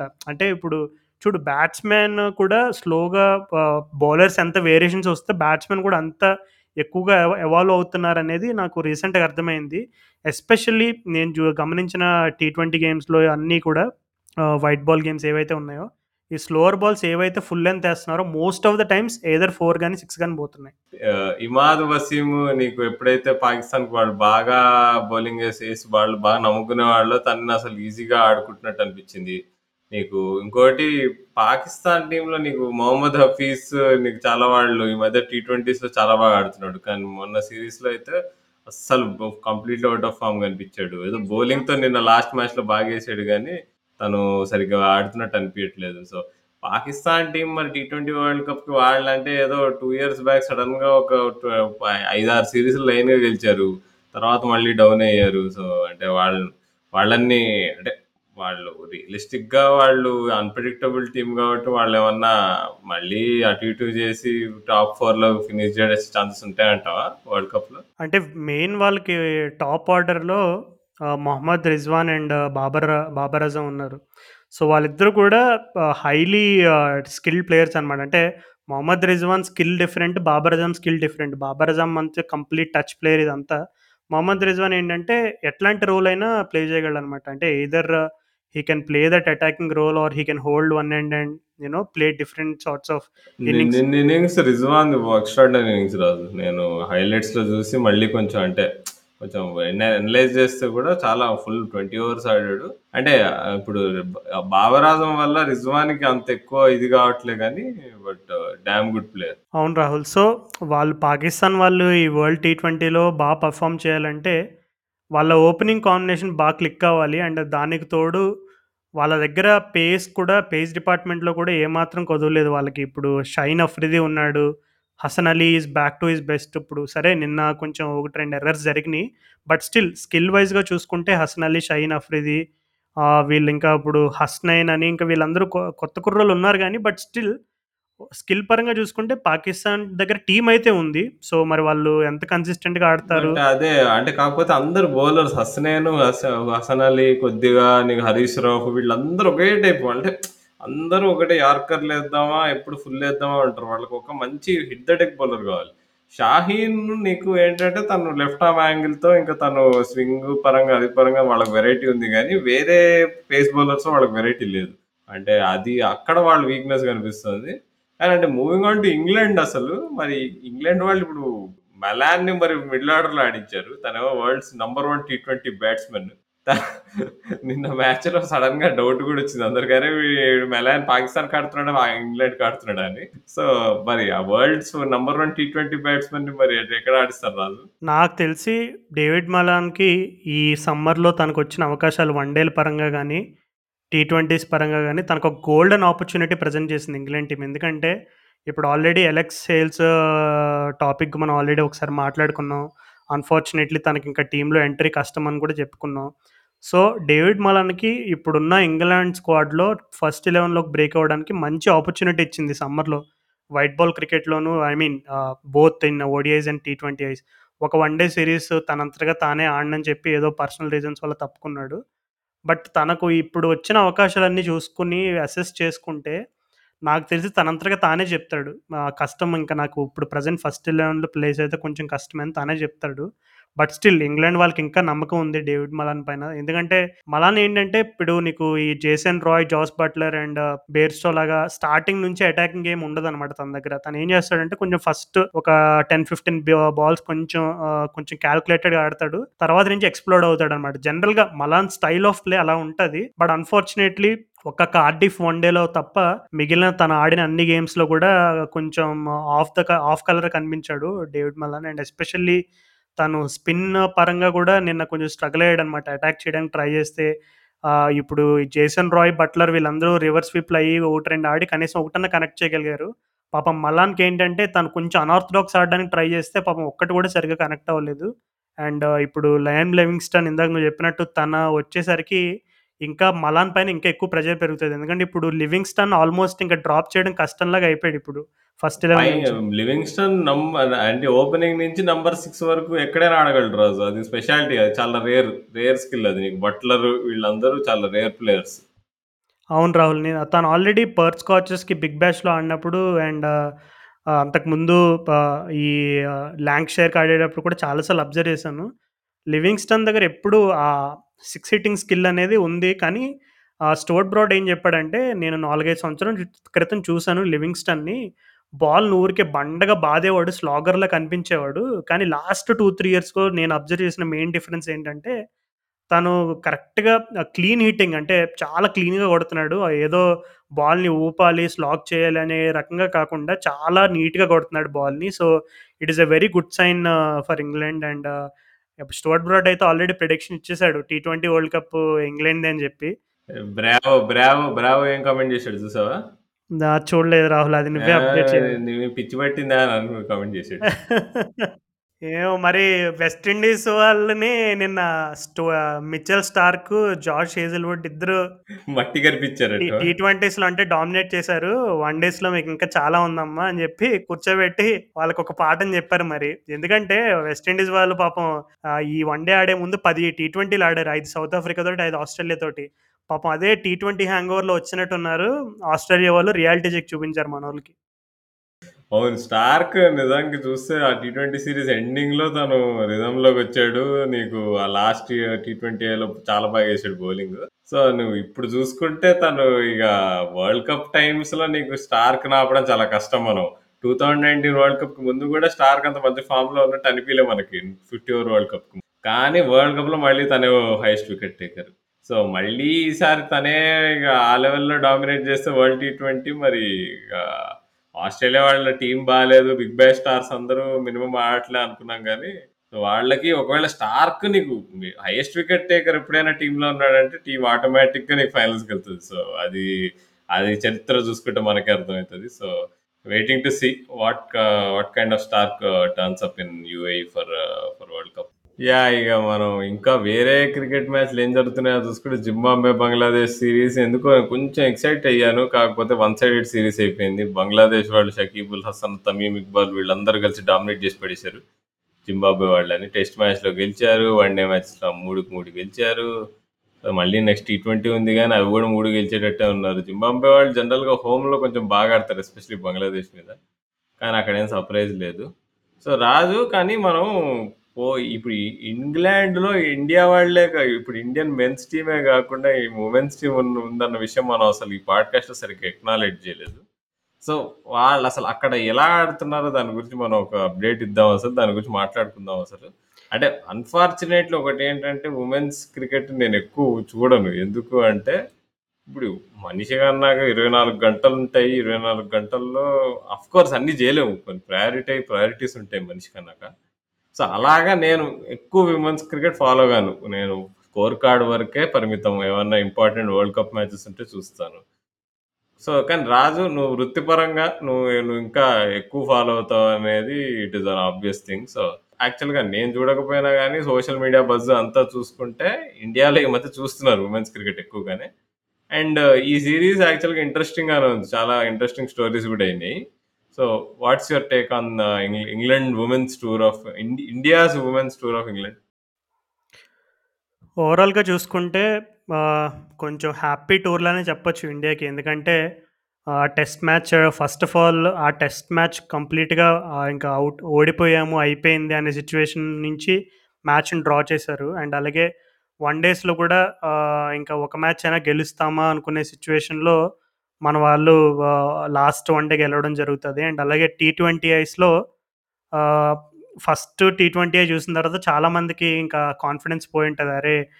ఇంగ్లాండ్ వాళ్ళు అసలు head and shoulders above India in terms of how they play white ball cricket అనేలా అనిపిస్తుంది కానీ సెకండ్ మ్యాచ్‌లో కూడా ఇంగ్లాండ్ ఈజీగా గెలవాల్సిన మ్యాచ్ అది. రిక్వైర్డ్ రన్ రేట్ ఎంత 6 7 ఉండే ఆ టైంలో మన వాళ్ళు classic Indian way of squeezing opposition with spin అన్నట్టుగా కంటిన్యూస్గా స్పిన్నర్స్‌తో వేసి వాళ్ళని కట్టడి చేశారు. అండ్ లాస్ట్ మ్యాచ్‌లో మరలా ఇండియా గెలిస్తే సిరీస్ లెవెల్ చేయొచ్చు. ఎందుకంటే ఇప్పుడు ఈ విమెన్స్ ఆడే సిరీస్ ఎట్లా ఉంటుందంటే మల్టీ ఫార్మాట్ సిరీస్లో ఉంటుంది అంటే వాళ్ళకి గేమ్కి వచ్చి టూ పాయింట్స్ అంటే విన్ అయితే టూ పాయింట్స్ ఓడిపోతే ఆఫ్ కోర్స్ పాయింట్స్ ఉండవు. సో, ఫస్ట్ టెస్ట్ మ్యాచ్ ఎప్పుడైతే అక్కడ డ్రా అయిందో అప్పుడు రెండు టీమ్స్‌కి చెరో రెండు పాయింట్స్ వచ్చినాయి. అండ్ అలాగే వన్ డేస్‌లో ఇంగ్లాండ్ వాళ్ళు నాలుగు పాయింట్స్ వస్తే మనకి రెండు వచ్చినాయి. టీ ట్వంటీ ఐస్‌లో ఇండియా రెండు గెలిస్తే కనుక సిరీస్ లెవెల్ అయ్యేది. కానీ అన్‌ఫార్చునేట్‌లీ ఆ లాస్ట్ టీ ట్వంటీలో డానీ వైట్ అని ఇంగ్లాండ్ ఓపెనర్ అనమాట. తనని ఇంగ్లాండ్ ఓడిఐ టీం నుంచి డ్రాప్ చేస్తారు యాక్చువల్లీ డానీ వైట్ అంటే అంతకుముందు సోషల్ మీడియాలో కూడా ఆమె చాలా ఫేమస్. ఎందుకంటే ఇండియన్ క్రికెట్ పైన, ఆర్‌సీబీ పైన, విరాట్ కోహ్లీ పైన వాళ్ళ పైన కొంచెం ట్వీట్లు అవి వేస్తూ ఉంటుంది సో, చాలా అంటే డానీ వైట్ కొంచెం అంతకుముందు కూడా ఓడీఐ ఫార్మాట్‌లో తన తనకి ఒక మంచి తన ఫియర్‌లెస్ వే ఆఫ్ ప్లేయింగ్ అనొచ్చు. లేదు తన off side play and drives అనేవి చాలా మెస్మరైజింగ్ ఉంటాయన్నమాట. సో, చాలామంది అసలు ఈ డానీ వైట్ ఎప్పుడైతే ఈ ఓడీఐ టీం నుంచి పక్కన పెట్టేసారో ఒక తనకి ఒక రకంగా తనకే చాలా జీర్ణించుకోవడానికి కష్టమైన విషయం అనుకుంటా. సో, లాస్ట్ టీ ట్వంటీ ఇయర్లో ఫస్ట్ టీ ట్వంటీ డేస్‌లో ఫ్లాప్ అయింది తను. లాస్ట్ టీ ట్వెంటీలో వచ్చి తన విశ్వరూపం చూపించిందనమాట. చూపించి ఆ 50 కొట్టినప్పుడు సెలబ్రేట్ చేసుకునే స్టైల్‌లో కూడా చూపించింది. ఐఎమ్ బ్యాక్ అనే ఒక మంచి సంకేతం ఇచ్చింది. బట్ ఇండియన్ టీం పరంగా చూసుకుంటే ఫస్ట్ ఆఫ్ ఆల్ అసలు చాలామంది ఈ సోషల్ మీడియాలో విమెన్స్ క్రికెట్ రెగ్యులర్‌గా ఫాలో అయ్యే వాళ్ళైనా అవ్వని వాళ్ళైనా ఎక్కువగా కామన్‌గా చేసే కామెంట్ ఒకటి ఏంటంటే ఇప్పుడు ఎస్పెషల్లీ సీనియర్ ప్లేయర్స్ పైన ఇప్పుడు మిథాలి రాజ్ స్ట్రైక్ రేట్ అంటారు, అదంటారు, ఇదంటారు. కానీ అసలు ఇప్పటికీ కూడా నన్ను అడిగితే రాహుల్ వన్ డే క్రికెట్‌లో ఇప్పటికీ స్టిల్ ద బెస్ట్ బ్యాటర్ ఎవరు విమెన్స్ క్రికెట్‌లో అని అడిగితే నన్ను అడిగితే నిస్సందేహంగా మిథాలి రాజ్ పేరే చెప్తాను నేను. ఎందుకంటే మీకు ఎవరికైనా అవకాశం ఉంటే కనుక థర్డ్ వన్ డే హైలైట్స్ ఏదైనా దొరికితే చూడండి ఒకసారి. India and England third one day highlights. Ah, India కొంచెం ప్రెషర్‌లో ఉంటది. అంటే చేజింగ్ సిట్యుయేషన్ అప్పుడు ఇండియా చే చేజ్ చేయాల్సిన టార్గెట్ కొంచెం రీజనబుల్లీ ఓకే. అంటే మరీ హై హై టార్గెట్ అయితే కాదు.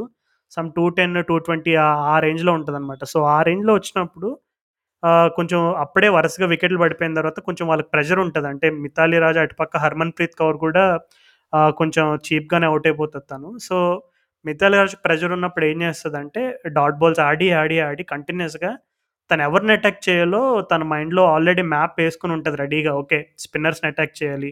స్పిన్నర్స్‌ని కూడా ఎలా అటాక్ చేస్తుంది స్ట్రెయిట్ డౌన్ దగ్గర ఉండి ఆడుతుంది అనమాట జనరల్‌గా చాలామంది ప్లేయర్స్‌కి రిలీజ్ షాట్ ఎక్కువ క్రాస్ బ్యాట్ షాట్ ఉంటుంది అంటే వాళ్ళ ఇర్రెస్పెక్టివ్ ఆఫ్ వాళ్ళు క్లాస్ ప్లేయర్స్ అయినా, లేదు ఫుల్ బట్లర్ లాగా కొంచెం స్లాక్ చేసే టైప్ ఆఫ్ ప్లేయర్స్ వాళ్ళు ఎవరనుకున్నా సరే రిలీజ్ షాట్ ఎక్కువ శాతం లెగ్ సైడ్ కానీ లేదంటే కవర్ డ్రైవ్‌లు ఇట్లాంటివి ఉంటాయన్నమాట. కానీ best place to hit the cricket ball అంటే ఎవరైనా సరే స్ట్రేట్ డౌన్ ద గ్రౌండ్ చెప్తారు. సో, మిథాలి రాజ్ ఏం చేసిందంటే వరుసగా టూ త్రీ అవర్స్లో ఆ ఇంగ్లాండ్‌లో బెస్ట్ స్పిన్నర్ ఎవరైతే ఉన్నారో తననే అటాక్ చేసింది. తనను కూడా విత్ మినిమం మినిమమ్ రిస్క్ అనమాట. అంటే చూడు ఇక్కడ రిలీజ్ షాట్ అంటేనే you have to take a little bit of risk. And that too if you are doing it against the best bowler in the opposition team, that too with minimum risk option. I think it shows the class of Mithali Raj. Sorry కొంచెం English ఎక్కువ వచ్చేస్తుంది but still నిజంగా మితాలీ రాజ్ అంటే పర్సనల్‌గా నా అభిమాన క్రికెటర్‌లో ఒకరు Mithali Raj. And తను ఆ రకంగా వన్ డేస్‌లో అండ్ ఎస్పెషల్లీ థర్డ్ వన్ డేలో తను ఆడిన మ్యాచ్ విన్నింగ్ ఇన్నింగ్స్ ఆ వన్ డే సీరీస్‌లో తను ఆల్మోస్ట్ ప్రతి మ్యాచ్‌లో హాఫ్ సెంచరీ కొట్టింది. సో, తన క్లాస్ గురించి గాని, తన టెక్నిక్ గురించి గాని చెప్పడానికి నా దగ్గరైతే ఏమాత్రం అర్హత లేదు. యూ నో వాట్ రాజు నేను నా జీవితంలో కలిసిన ఫస్ట్ క్రికెటర్ మితాలీ రాజ్. చాలా అదృష్టవంతుడివి రాహుల్. International cricketer. నేను ఫస్ట్ నేను ఏడో క్లాస్‌లో ఉన్నప్పుడు మా స్కూల్ స్పోర్ట్స్ డేకొచ్చి స్టేజ్ మీదకి స్టేజ్ మీద తనని కలిసి షేక్ హ్యాండ్ ఇచ్చి ప్రైజ్ అందుకున్నా రాజు నేను అప్పట్లో. చాలా అదృష్టవంతుడివి రాహుల్ నేను ఏడో క్లాస్‌లో ఉంటే అప్పుడు ప్రైజ్ అందుకున్నా. ఇప్పుడు చూడు దగ్గర దగ్గర 30 ఏళ్ళొస్తున్నాయి. కానీ మరి ఇగ ఇంకా తను ఆడుతూనే ఉంది. మనం ఆటలు ఎప్పుడో ఆపేసాం.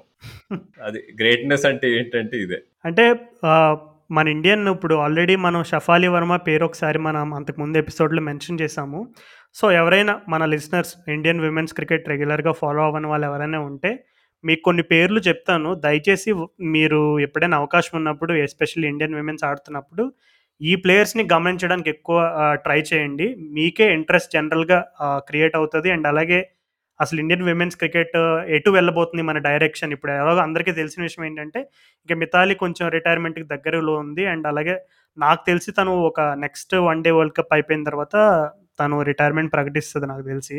అది ఆబ్వియస్ అది. ఎందుకంటే తను లాస్ట్ ఓడిఐ వరల్డ్ కప్పే గెలిచుంటే నాకు తెలిసి అప్పుడే తను కాల్ ఆఫ్ చేసేసేది. బట్ ఎలా అయినా కసిగా ఒక వరల్డ్ కప్ కొట్టాలి ఎలా అయినా సరే అని చెప్పి ఒక కఠోరమైనటువంటి డిటర్మినేషన్తో పోత్ జులన్ గోస్వామి అండ్ మితాలి రాజ్ అయితే ఉన్నారు.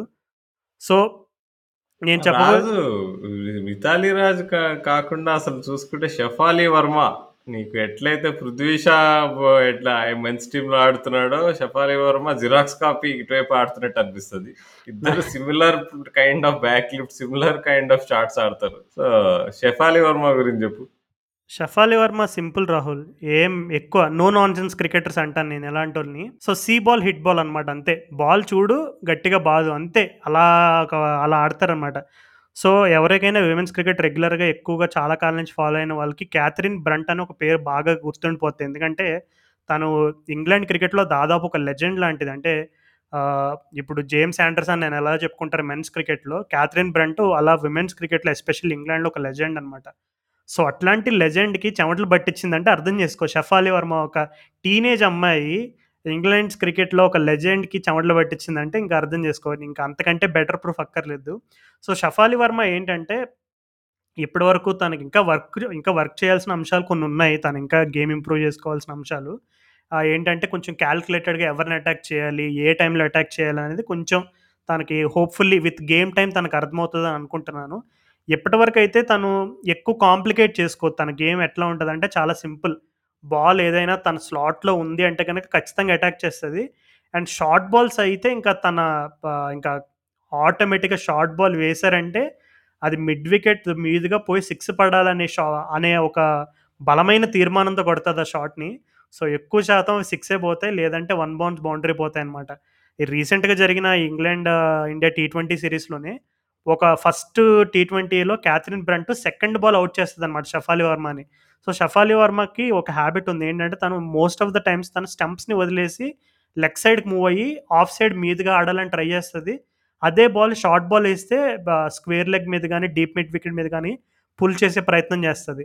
సో ఫస్ట్ ఫస్ట్ మ్యాచ్లో ఏం చేస్తుంది అంటే క్యాథరిన్ బ్రంట్ వచ్చి ఒక మంచి సీమ్ బాల్ వేసి అంటే బాల్ని బాల్ని సీమ్ అదే సీమ్ని నిలువుగా పట్టుకుని అది బలంగా గ్రౌండ్లో గుద్ది కరెక్ట్గా తన ఆ ప్యాడ్స్ నుంచి డివేట్ అయ్యి లెగ్ స్టెంప్ బౌల్ తగిలి బౌల్డ్ అయిపోద్ది అనమాట సో నెక్స్ట్ మ్యాచ్ షఫాలి ఏం చేస్తుంది అంటే చిన్న అడ్జస్ట్మెంట్ చేసుకుంటుంది. కొంచెం ముందుకు వస్తుంది అనమాట కొంచెం ముందుకు వచ్చి బాల్ కరెక్ట్గా తను ఏ ఎంత వేసినా సరే ఫోర్ కొట్టాలనే ఒక ఒక రకమైనటువంటి మైండ్ సెట్ ఆడుతుంది ఒక ఓవర్లో నాకు తెలిసి ఆరు బాల్లో ఐదు ఫోర్లు ఎన్నో కొడుతుంది. సో క్యాథరిన్ బ్రంట్కి అయితే నిజంగా దిమ్మ తిరిగి మైండ్ బ్లాక్ అయింది ఆ మ్యాచ్లో అల్టిమేట్గా థర్డ్ మ్యాచ్లో మళ్ళీ మంచి కంబ్యాక్ ఇచ్చి మళ్ళీ ఫస్ట్ ఓవర్లో అవుట్ చేసింది. అది వేరే విషయం అనుకో. But still considering Shafali Verma తన వయసు ఏంటి తనకి ఇంకా ఎంత భవిష్యత్తు ఉంది ఇవన్నీ ఆలోచించుకుంటే కనుక నిజంగా it is golden days for Indian cricket in women's in women's cricket especially and అలాగే ఇంకా భవిష్యత్తులో రీచా ఘోష్ ఇంద్రాణి రాయ్ అని ఒక ఇద్దరు సూపర్ స్టార్స్ ఉన్నారు ఇన్ ద మేకింగ్ సో నన్ను అడిగితే నా నేను కొంచెం బయాస్డ్ ఉంటాను. అంటే రీచా ఘోష్ ఎందుకో షఫాలి వర్మ కంటే ఇంకా హైలీ టాలెంటెడ్ అని నేను నమ్ముతాను. అన్ఫార్చునేట్లీ రీచా ఘోష్ తను టాప్ ఆర్డర్ అంటే ఓపెనింగ్ బ్యాటర్ కాదు కాబట్టి తనకి ఇంకా అన్ని అవకాశాలు రాలేదు. సో రీచా ఘోష్ కూడా తను కూడా టీనేజ్ అమ్మాయే. సో సో తన ఐ థింక్ ఈ మొన్న జరిగిన India India and England women's T twenty సిరీస్లో ఇండియా తరపు నుంచి కొట్టిన ఫస్ట్ సిక్స్ తన బ్యాట్ నుంచే వచ్చింది. అండ్ అండ్ ఇంకొక ఎడిషనల్ అడ్వాంటేజ్ ఏంటంటే ఇండియా వాళ్ళకి తను ఇప్పుడు తన కీపింగ్ కూడా చేస్తుంది అనమాట అండ్ తన కీపింగ్ కొంచెం క్రిటిసిజం ఉండేది. అంటే తను నాట్ న్యాచురల్ వికెట్ కీపర్ ఈ తానియా బాటియా సుష్మా వర్మ వీళ్ళంతా బెటర్ కీపర్స్ అనే ఒక రకమైనటువంటి విమర్శ ఉండేది. కానీ ఈ టీ ట్వంటీ సిరీస్లో ఆ విమర్శలు మొత్తం చెరిపేసింది రీచా ఘోష్ పాపం. అమ్మాయి కీపింగ్ ఎంత బాగా చేసిందో బ్యాటింగ్ కూడా తనకి లాస్ట్ టీ ట్వంటీలో అవకాశం వచ్చినా అన్ని బాల్స్లో తా బాగా ఆడింది. అండ్ సెకండ్ టీ ట్వంటీలో కూడా ఒక సిక్స్ ఒక ఫోర్ అట్లా కొట్టింది. సో రీచా ఘోష్ ఇంద్రాణి రాయ్ ఆడలేదు ఈ సిరీస్లో ఈ వన్ డే సిరీస్లో కానీ టీ ట్వంటీ సిరీస్లో తనకు ఒక్క అవకాశం కూడా రాలేదు. I think uh, Richa Indrani Roy is from Jharkhand అనుకుంటా. సో తను కూడా ఒక మంచి అంటే స్పిన్నర్స్ పైన కానీ పేసర్స్ పైన కానీ ఒక మంచి క్యాలిక్యులేటెడ్ గేమ్ uh, ఉంది తన దగ్గర. అంటే స్వీప్ ఆడగలదు, డౌన్ ద పిచ్ వచ్చి ఆడగలదు. అంటే కంప్లీట్ గేమ్ అవేర్‌నెస్ ఉంది. అంటే అంత చిన్న వయసులోనే అంత మంచి గేమ్ అవేర్‌నెస్ ఉందంటే నిజంగా అంటే ఇప్పుడు ఒకవేళ ఇప్పుడు ఈ హర్మన్ ప్రీత్ కౌర్', 'మితాలి రాజు 'జులన్ గోస్వామి' వీళ్ళందరూ వెళ్ళిపోయిన తర్వాత నెక్స్ట్ ఎవరనే క్వశ్చన్ మార్క్స్ ఉంటే కనుక నాకైతే చాలా పేర్లు ఉన్నాయి లిస్ట్‌లో. So, it is going to be a golden age for Indian women's cricket especially. నాకు కానీ అన్‌ఫార్చునేట్‌లీ మరి టీ20స్‌లో కప్ గెలవాలంటే ఇంకా మన ఇండియన్ విమెన్స్ క్రికెట్‌లో ఇంప్రూవ్ చేసుకోవాల్సిన ఏరియాస్ అయితే చాలా ఉన్నాయి. ముందుగా ఏంటంటే కొంచెం బౌలింగ్ పరంగా ఇంకా ఎస్పెషల్లీ పేస్ విభాగంలో ఇప్పుడు 'Jhulan Goswami' only one days ఆడుతుంది తను. టీ20స్ ఆడదు. సో, పేస్ డిపార్ట్‌మెంట్‌లో అండ్ అలాగే స్పిన్ డిపార్ట్‌మెంట్‌లో కూడా పూనం యాదవ్ మనకి ఎప్పటినుంచో the most reliable and the number one bowler in women in spin department for Indians women's cricket. కానీ తనకి కూడా బ్యాకప్ అంటే పూనం యాదవ్‌కి ఇంకా ఆల్టర్‌నేటివ్స్ ఎవరైనా ఉన్నారా? ఇంకా ఎవరైనా కంట్రోల్ చేయగలిగే వాళ్ళు. ఎందుకంటే ఒక సాలిడ్ కోర్ అయితే ఉంది ఇప్పటివరకు. ఇప్పుడు మనం చెప్పుకున్న పేర్లతోటి షఫాలి వర్మ, రీచా ఘోష్, దీప్తి శర్మ, రాధా యాదవ్ ఒక 5, 6 మంచి కోర్ ఉంది. సాలిడ్ కోర్ ఉంది ఇండియన్ విమెన్స్ టీమ్‌లో కూడా. కానీ ఆ ఇంకా అదర్ రోల్స్ అంటే పేస్ డిపార్ట్‌మెంట్‌లో అండ్ అలాగే స్పిన్‌లో బ్యాకప్ ఒకటి. ఇంకా ఆ టాప్ ఆర్డర్‌లో కొంచెం అంటే ఇప్పుడు స్మృతి మందానా అండ్ షఫాలి ఇద్దరు కూడా డిఫరెంట్ స్టైల్ ఆఫ్ ప్లేయర్స్ అనమాట. స్మృతి నార్మల్‌గా కొంచెం క్లాస్‌గా ఆడుతుంది మోర్ ఆఫ్ టెక్నికల్లీ కరెక్ట్ బ్యాటర్‌లాగా ఆడుతుంది అండ్ అలాగే ఆఫ్ డ్రైవ్స్ సౌరవ్ గంగూలీ లాగా మంచిగా డౌన్ ద గ్రౌండ్ వచ్చి ఆడే షాట్స్ అన్నీ ఉన్నాయి. కానీ ఆ మిడిల్ ఆర్డర్లు ఏంటంటే కొంచెం ఆ బ్యాలెన్స్ చేయగలిగే వాళ్ళు ఉండాలి. ఎవరైనా హోల్డింగ్ రోల్ ఆడ ఆడగలిగే వాళ్ళు ఉండాలి. సో, అదొకటి అండ్ అలాగే పేస్ డిపార్ట్‌మెంట్‌లో కొంచెం వర్క్ చేస్తే కనుక T twenty world cup Indian women's కొట్టడం రోజులైతే చాలా దగ్గరలోనే ఉన్నాయని నాకు అనిపిస్తుంది ఒక్క చిన్న 2, 3 ఏరియాస్ బ్రష్అప్ చేసుకుంటే సరిపోద్ది. ముచ్చటగా మూడోసారి అంటావు రాజు అయితే? 2018లో ఫైనల్‌లో ఓడిపోయారు. 2020లో ఫైనల్‌లో ఓడిపోయారు. Next next year 2022 T20 world cup and world cup నీకు 50 ఓవర్ వరల్డ్ కప్ రెండు గెలిచేస్తారంటావు మరి మన వాళ్ళు? నాకైతే హోప్‌ఫుల్లీ ముందు ముందు 2020 గెలుస్తారేమో అనిపిస్తుంది 50 కంటే. కానీ ఇప్పుడు నీకు ఇండియాకి ఇంకా నీకు వేరే నీకు ఇంగ్లాండ్, ఆస్ట్రేలియా చూసుకుంటే నీకు ఇంత జానెడు డిఫరెన్స్ ఉంటుంది అసలు నీకు అసలు. అంటే ఎందుకని అంత డిఫరెన్స్ అసలు? వాళ్ళు ఎందుకని బాగా హెడ్ ఉంటారు నీ గేమ్‌లో. వాళ్ళు నీకు ఫీల్డింగ్ కూడా నీకు చూసుకుంటే అసలు కొంచెం అథ్లెటిక్‌గా కనిపిస్తారు మన ఇండియా ఉమెన్ మన ఇండియన్ ఉమెన్స్ ప్లేయర్స్ కంటే. ఏషియన్ టీమ్స్ చూసుకుంటే కొంచెం బ్యాక్వర్డ్‌గా ఉంటాయి నీకు ఉమెన్స్ క్రికెట్‌లో. అంటే మనం ఇప్పుడు ఎవరు గెలుస్తున్నారు వరల్డ్ కప్స్ అని చూస్తుంటే కూడా వాళ్ళే. ఇద్దరు ఇంగ్లాండ్ అయినా గెలుస్తుంది లేదా ఆస్ట్రేలియా అన్నా గెలుస్తుంది. మధ్యలో ఒక్కసారి టూ థౌజండ్ సిక్స్టీన్లో వెస్టిండీస్ వాళ్ళు గెలిచారు నీకు టీ20 వరల్డ్ కప్. సో, అంటే వాళ్ళు ఎందుకని why why are they so head ఇప్పుడు మనం ఇండియా, ఇంగ్లాండ్ సిరీస్ గురించి మాట్లాడుకున్నాం. రీసెంట్‌గానే వెస్ట్ ఇండీస్‌లో పాకిస్తాన్ విమెన్స్ టీ20 అండ్ వన్ డే సిరీస్ కూడా జరిగింది రాహుల్. అందులో టీ20స్‌లో పాకిస్తాన్ వాళ్ళు కంప్లీట్‌లీ బ్లాంక్ ఓడిపోయారు అన్ని కానీ వన్ డే సిరీస్లో ఐదు వన్ డేల్లో నాకు తెలిసి మూడు వన్ డేలు వెస్టిండీస్ వాళ్ళు గెలిస్తే లాస్ట్ రెండు వన్ డేస్ పాకిస్తాన్ వాళ్ళు కంబ్యాక్ ఇచ్చి గెలిచారనమాట.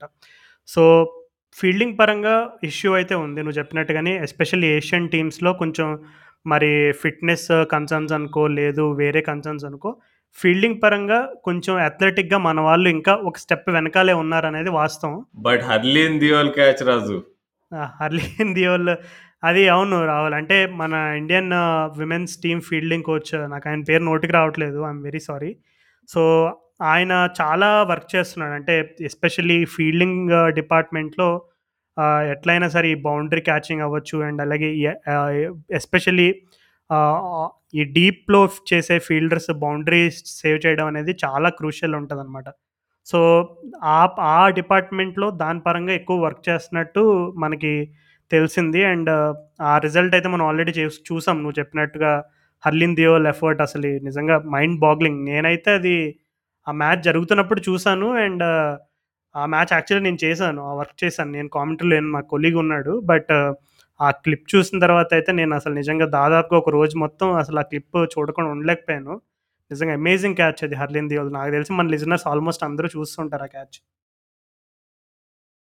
యా రాజు. అంటే కమింగ్ బ్యాక్ టు అంటే difference between women's cricket, men's cricket అంటే చాలా మంది ఒకటి కంప్లైంట్ చేస్తారు. ఉమెన్స్ క్రికెట్ ఎందుకో స్లోగా ఆడుతున్నారు అనిపిస్తుంది కొంచెం మెల్లిగా బౌలింగ్ స్లోగా వస్తుంది వాళ్ళ షాట్లు కూడా బలం తక్కువగా ఉంటుంది నీకు నీకు అవుట్ ఫీల్డ్ మీద కూడా నీకు ఫీల్డర్ పరిగెత్తుకుంటే తెలిసిపోతుంది ఏంటి వీళ్ళు ఇంత మెల్లి ఇంత కష్టపడుతున్నారు బాల్ చేసి చేయడంలో అని. సో, అది దానివల్ల కొంతమంది అంటారు "లే బోర్ ఉమెన్స్ క్రికెట్ చూడడం బోర్" అంటారు. కానీ నీ నీ దృష్టిలో నువ్వు నువ్వు ఎక్కువ చూసావు కాబట్టి అంటే, అంటే కొన్ని ఆస్పెక్ట్స్లో ఇప్పుడు నువ్వు స్పిన్ బౌలింగ్ చూసుకుంటే నీకు ఉమెన్స్ క్రికెట్‌లో అది కంప్లీట్ డిఫరెంట్ ఉంటుంది. నీకు అంత గాల్లోకి వేస్తారు ఇదివరకు మనం చిన్నప్పుడు క్రికెట్ ఆడుకునేటప్పుడు కొంతమంది బౌలర్స్ ఉండేవాళ్ళు. మరీ ఫ్లైట్ ఎక్కువ వేసేవాళ్ళు వాళ్ళు అరే ఏంటంటే నేను బాల్ ఎప్పుడొస్తదని వెయిట్ చేసుకుంటూ ఆడడం అదొక ఛాలెంజ్‌లా ఉంటుంది కానీ విమెన్స్ క్రికెట్‌లో అది ఆ టాక్టిక్ ఎక్కువ ఎక్కువ అనిపిస్తుంది ఇప్పుడు పూర్ణం యాదవ్ వీళ్ళందరూ అంతే లూపీగా వేస్తారు సో, ఇట్లాంటివన్నీ అంటే నువ్వు ఒక రకంగా ఉమెన్స్ క్రికెట్ అనేది అది వేరే స్పోర్ట్‌గా మనం గమనించాలంటావా? వేరే టాక్టిక్స్, వేరే స్పోర్ట్. నువ్వు చూసుకుంటే బాల్ నుంచి కూడా నువ్వు ఉమెన్స్ క్రికెట్ వాడే బాల్, ఉమెన్స్ క్రికెట్ వాడే వాడే బాల్ నుంచి కొంచెం చిన్నగా ఉంటుందట. వెయిట్ కూడా తక్కువ. అవును రాహుల్. కానీ నువ్వు పేస్ డిపార్ట్‌మెంట్ చూసుకుంటే ఈక్వ అంటే స్వింగ్ కూడా భయంకరంగా అంటే ఇప్పుడు ఇందాక నేను క్యా క్యాథరిన్ అని ఒక పేరు చెప్పాను. ఇప్పుడు మన ఇండియాలో కూడా ఇప్పుడు ఎప్పుడైనా జులన్ గోస్వామి వేస్తున్నప్పుడు కానీ అండ్ అలాగే షీకా పాండే, అరుంధతి రెడ్డి, మాన్సీ వర్మ ఇంకా చాలా నేమ్స్ ఉన్నాయి. ఇప్పుడు ఆస్ట్రేలియాలో ఎలిస్ పెర్రీ ఉంది. అండ్ అలాగే మేగన్ షూట్ ఉంది. అండ్ అలాగే న్యూజిలాండ్‌లో క్యాస్పరిక్ తహూహు లియా అండ్ లియా తహుహు చాలా నేమ్స్ ఉన్నాయి. సో, అట్లా అంటే పేస్ పరంగా అయితే ఐ డోంట్ థింక్ అంటే ఆఫ్‌కోర్స్ పేస్ ఇప్పుడు మెన్స్ క్రికెట్‌లో అంత పేస్ అయితే రాదు. కానీ ప్యూర్‌లీ స్కిల్ పరంగా అయితే especially considering the moment of the ball అయితే కంప్లీట్‌లీ మ్యాచ్డ్ అందులో ఏమాత్రం డౌట్ లేదు. ఇప్పుడు మెన్స్ క్రికెట్‌లో ఒక పిచ్‌లో మెన్స్ ఎంత స్వింగ్ వాళ్ళు లభిస్తుందో వాళ్ళకి, సేమ్ విమెన్స్ క్రికెట్‌లో ఇంకా అవుట్రేజ్ స్కిల్ అనమాట. అంటే అది ఇప్పుడు చూసుకుంటే బాల్ జనరల్‌గా న్యూ బాల్ కొంచెం సేపు మూవ్ అవుతుంది తర్వాత కొంచెం సాఫ్ట్ అయిపోతుంది ఇంకా బ్యా బ్యాటర్ స్లోగా హిట్ చేయడం స్టార్ట్ చేస్తారు. కానీ విమెన్స్ క్రికెట్‌లో నీకు ఏంటంటే ఎక్కువ కన్సిస్టెన్సీ కనబడుతుంది లైన్ అండ్ లెన్స్‌లో. ఇప్పుడు మెన్స్ క్రికెట్‌లో ఏంటంటే నీకు అకేషనల్‌గా బ్యాట్ బాల్స్ అనేవి ఎక్కడో చోట ఉంటానే ఉంటాయి. కానీ విమెన్స్ క్రికెట్‌లో కొంచెం ఏంటంటే స్వింగ్ తోటి ఎస్పెషలీ ఆ ఓపెనింగ్ బౌలర్స్‌లో హైలీ స్కిల్డ్ ఎక్కువ మంది ఉంటారు. అంటే నేను అబ్జర్వ్ చేసిన ఇప్పుడు ఇందాక నేను మెన్షన్ చేసిన నేమ్స్‌లో ఎక్కువ కంట్రోల్ పర్సెంటేజ్ అనేది కొంచెం ఎక్కువ ఉంటుంది బట్ వన్ ఆఫ్ ది చిన్న కొంచెం డిసప్పాయింటింగ్ ఫ్యాక్టర్స్ ఏదైనా ఉంది అంటే కనుక ఇందాక నువ్వు మెన్షన్ చేసినట్టు కొంచెం ల్యాక్ ఆఫ్ స్ట్రైక్ రొటేషన్ ఒక్కటి కొంచెం మెయిన్ ఇష్యూ. అంటే ఇప్పుడు మెన్స్ క్రికెట్‌లో మనం చూసుకుంటే ఎస్పెషల్లీ వైట్ బాల్ టీమ్స్ ఎవరెవరు బాగా ఆడుతున్నారని చూసుకుంటే వాళ్ళు అసలు ఒక సింగిల్ తీయకుండా డాట్ ఆడడం అనేది ఒక పెద్ద క్రైమ్‌లా భావిస్తారు. అంటే అసలు బాల్ అలా ముట్టుకుంటే ఇర్రెస్పెక్టివ్ ఆఫ్ ఎక్కడికెళ్ళింది కవర్ దగ్గరికి వెళ్ళిందా లేదు మిడ్ వికెట్ దగ్గరికెళ్ళిందా? ఎక్కడికెళ్ళినా బాల్ అసలు ఒక బాల్ వేస్ట్ అనేది చేయకూడదు. ఎట్లైనా సింగిల్ తీయాలనే ఒక ఊపులో ఆడతారు.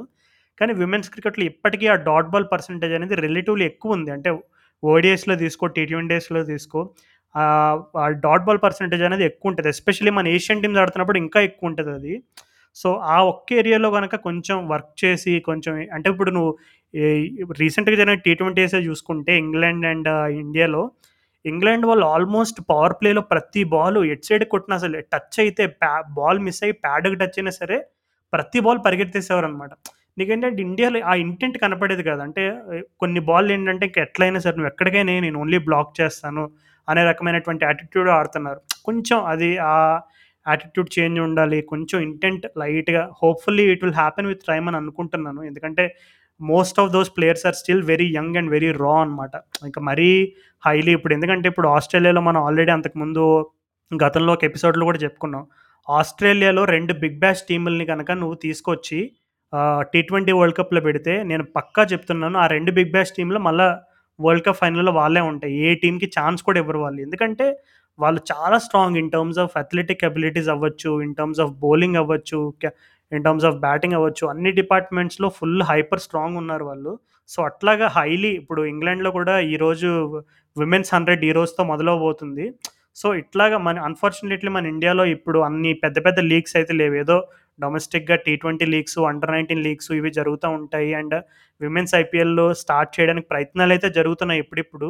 Hopefully once all of that happens మన ఇండియాలో కూడా లీగ్ క్రికెట్ అది అండ్ విమెన్స్‌కి ఎక్కువ ఆపర్చునిటీస్ దొరికే కొద్దీ కూడా నేను ఇందాక చెప్పినట్టు ఒక టీ ట్వెంటీ వరల్డ్ కప్ అయితే చాలా దగ్గరలో ఉంది. అది ఎప్పుడనేది నేనైతే చాలా క్యూరియస్‌గా వెయిట్ చేస్తున్నాను నేను చిన్నప్పుడు దూరదర్శన్‌లో బాగా చూసేవాడిని ఉమెన్స్ క్రికెట్. ఎందుకంటే అప్పట్లో టీవీలో ఒకే ఛానల్ ఉండేది. సో, దూరదర్శన్‌లో క్రికెట్ వస్తుందంటే ఉమెన్స్ అనేది ఉమెన్స్ అనేది లేదు. ఏదైనా చూసేవాడిని.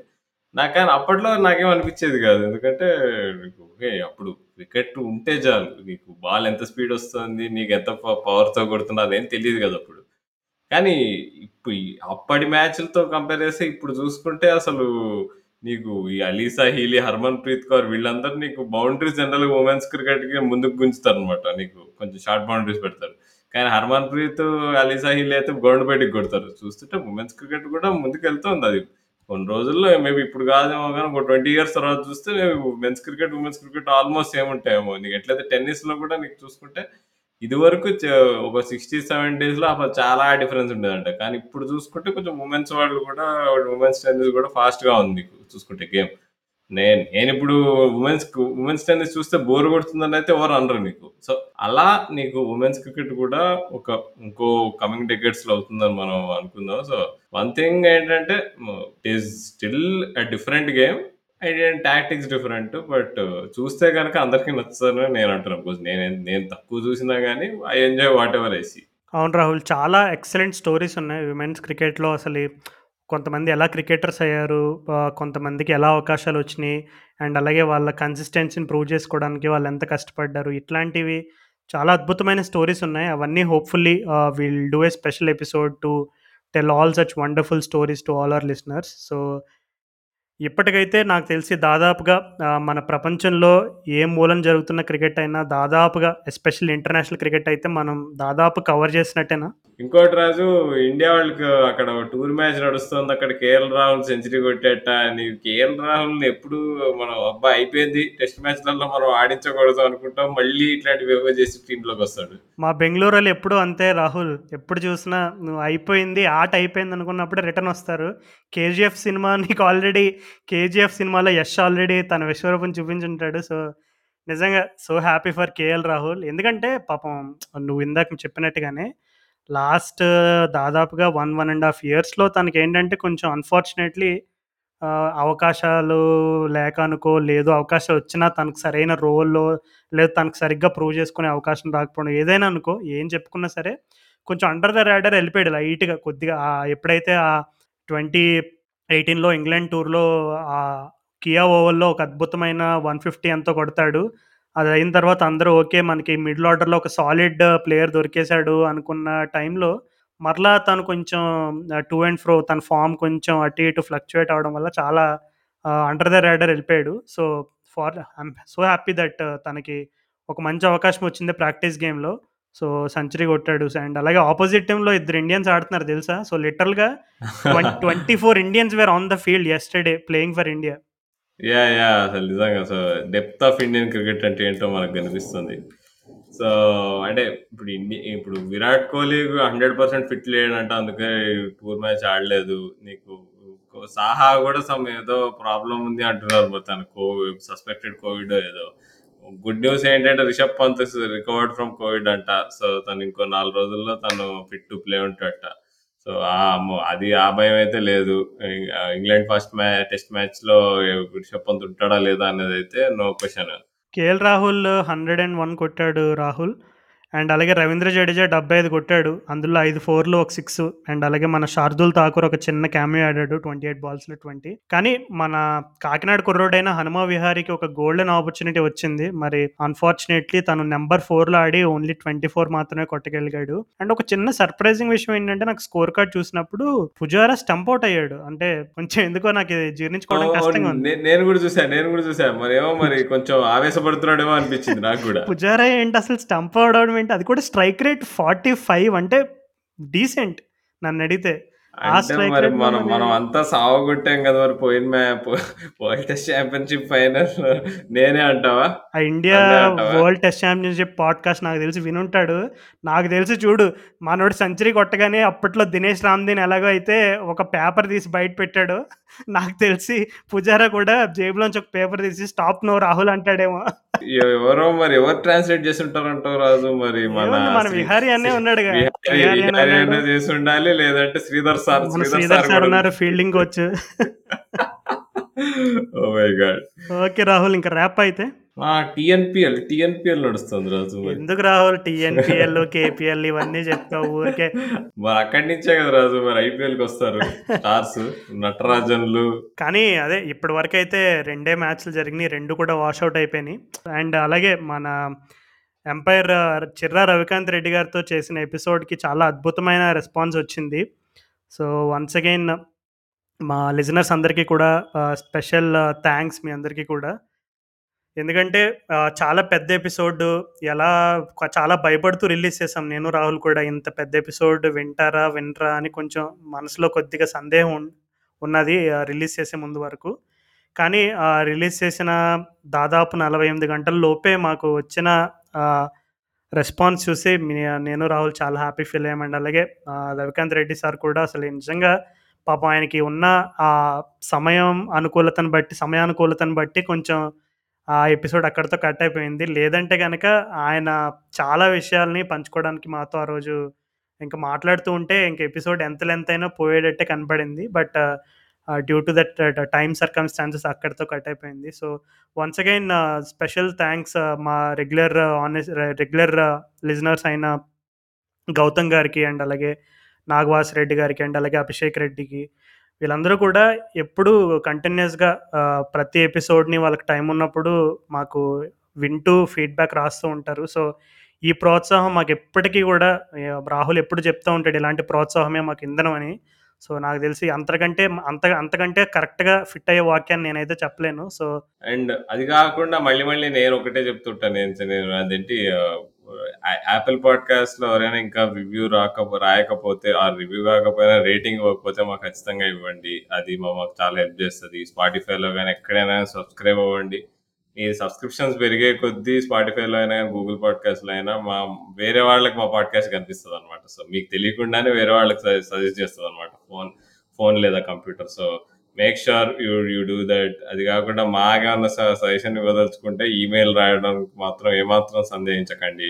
Cricket Nagaram at the rate gmail dot com ఆ ట్వీట్ చేయాలంటే at the rate cricket cricket Nagaram ఇన్స్టాగ్రామ్లో మమ్మ మమ్మల్ని ఫాలో అవ్వాలంటే ఎట్ ద రేట్ క్రికెట్ నగరం అక్కడ కూడా మా హ్యాండిల్ సో మా మాతో మాతో చాలా మంది మీలో ఫ్యాన్స్ చాలా మంది అంటే మెసేజ్ చేస్తారు. ఫ్యాన్స్ అనడం చాలా పెద్ద విషయం. రాహుల్ నువ్వు ఫ్యాన్స్. ఫ్యాన్స్. ఫ్యాన్స్ అనొద్దు కానీ శ్రోతరు అని చెప్పుకుందాం అంతే. మన ఫ్యామిలీ వాళ్ళందరూ కూడా మన క్రికెట్. నగరం ఫ్యామిలీ. ఫ్యామిలీ అన్నాడు కరెక్ట్. మనమే నగరం రాక్ స్టార్స్. మనమేం రాక్ స్టార్స్ కాదు మనకేం ఫ్యాన్స్ లేరులే కానీ. వాళ్ళంతా కూడా మన ఫ్యామిలీని మన క్రికెట్ నగరం ఫ్యామిలీనే అండ్ ఎస్పెషలీ నాకు నువ్వు చెప్తుంటే ఒక పేరు గుర్తొచ్చింది. ఎప్పటి నుంచో చెప్దాం అనుకుని మర్చిపోయాను.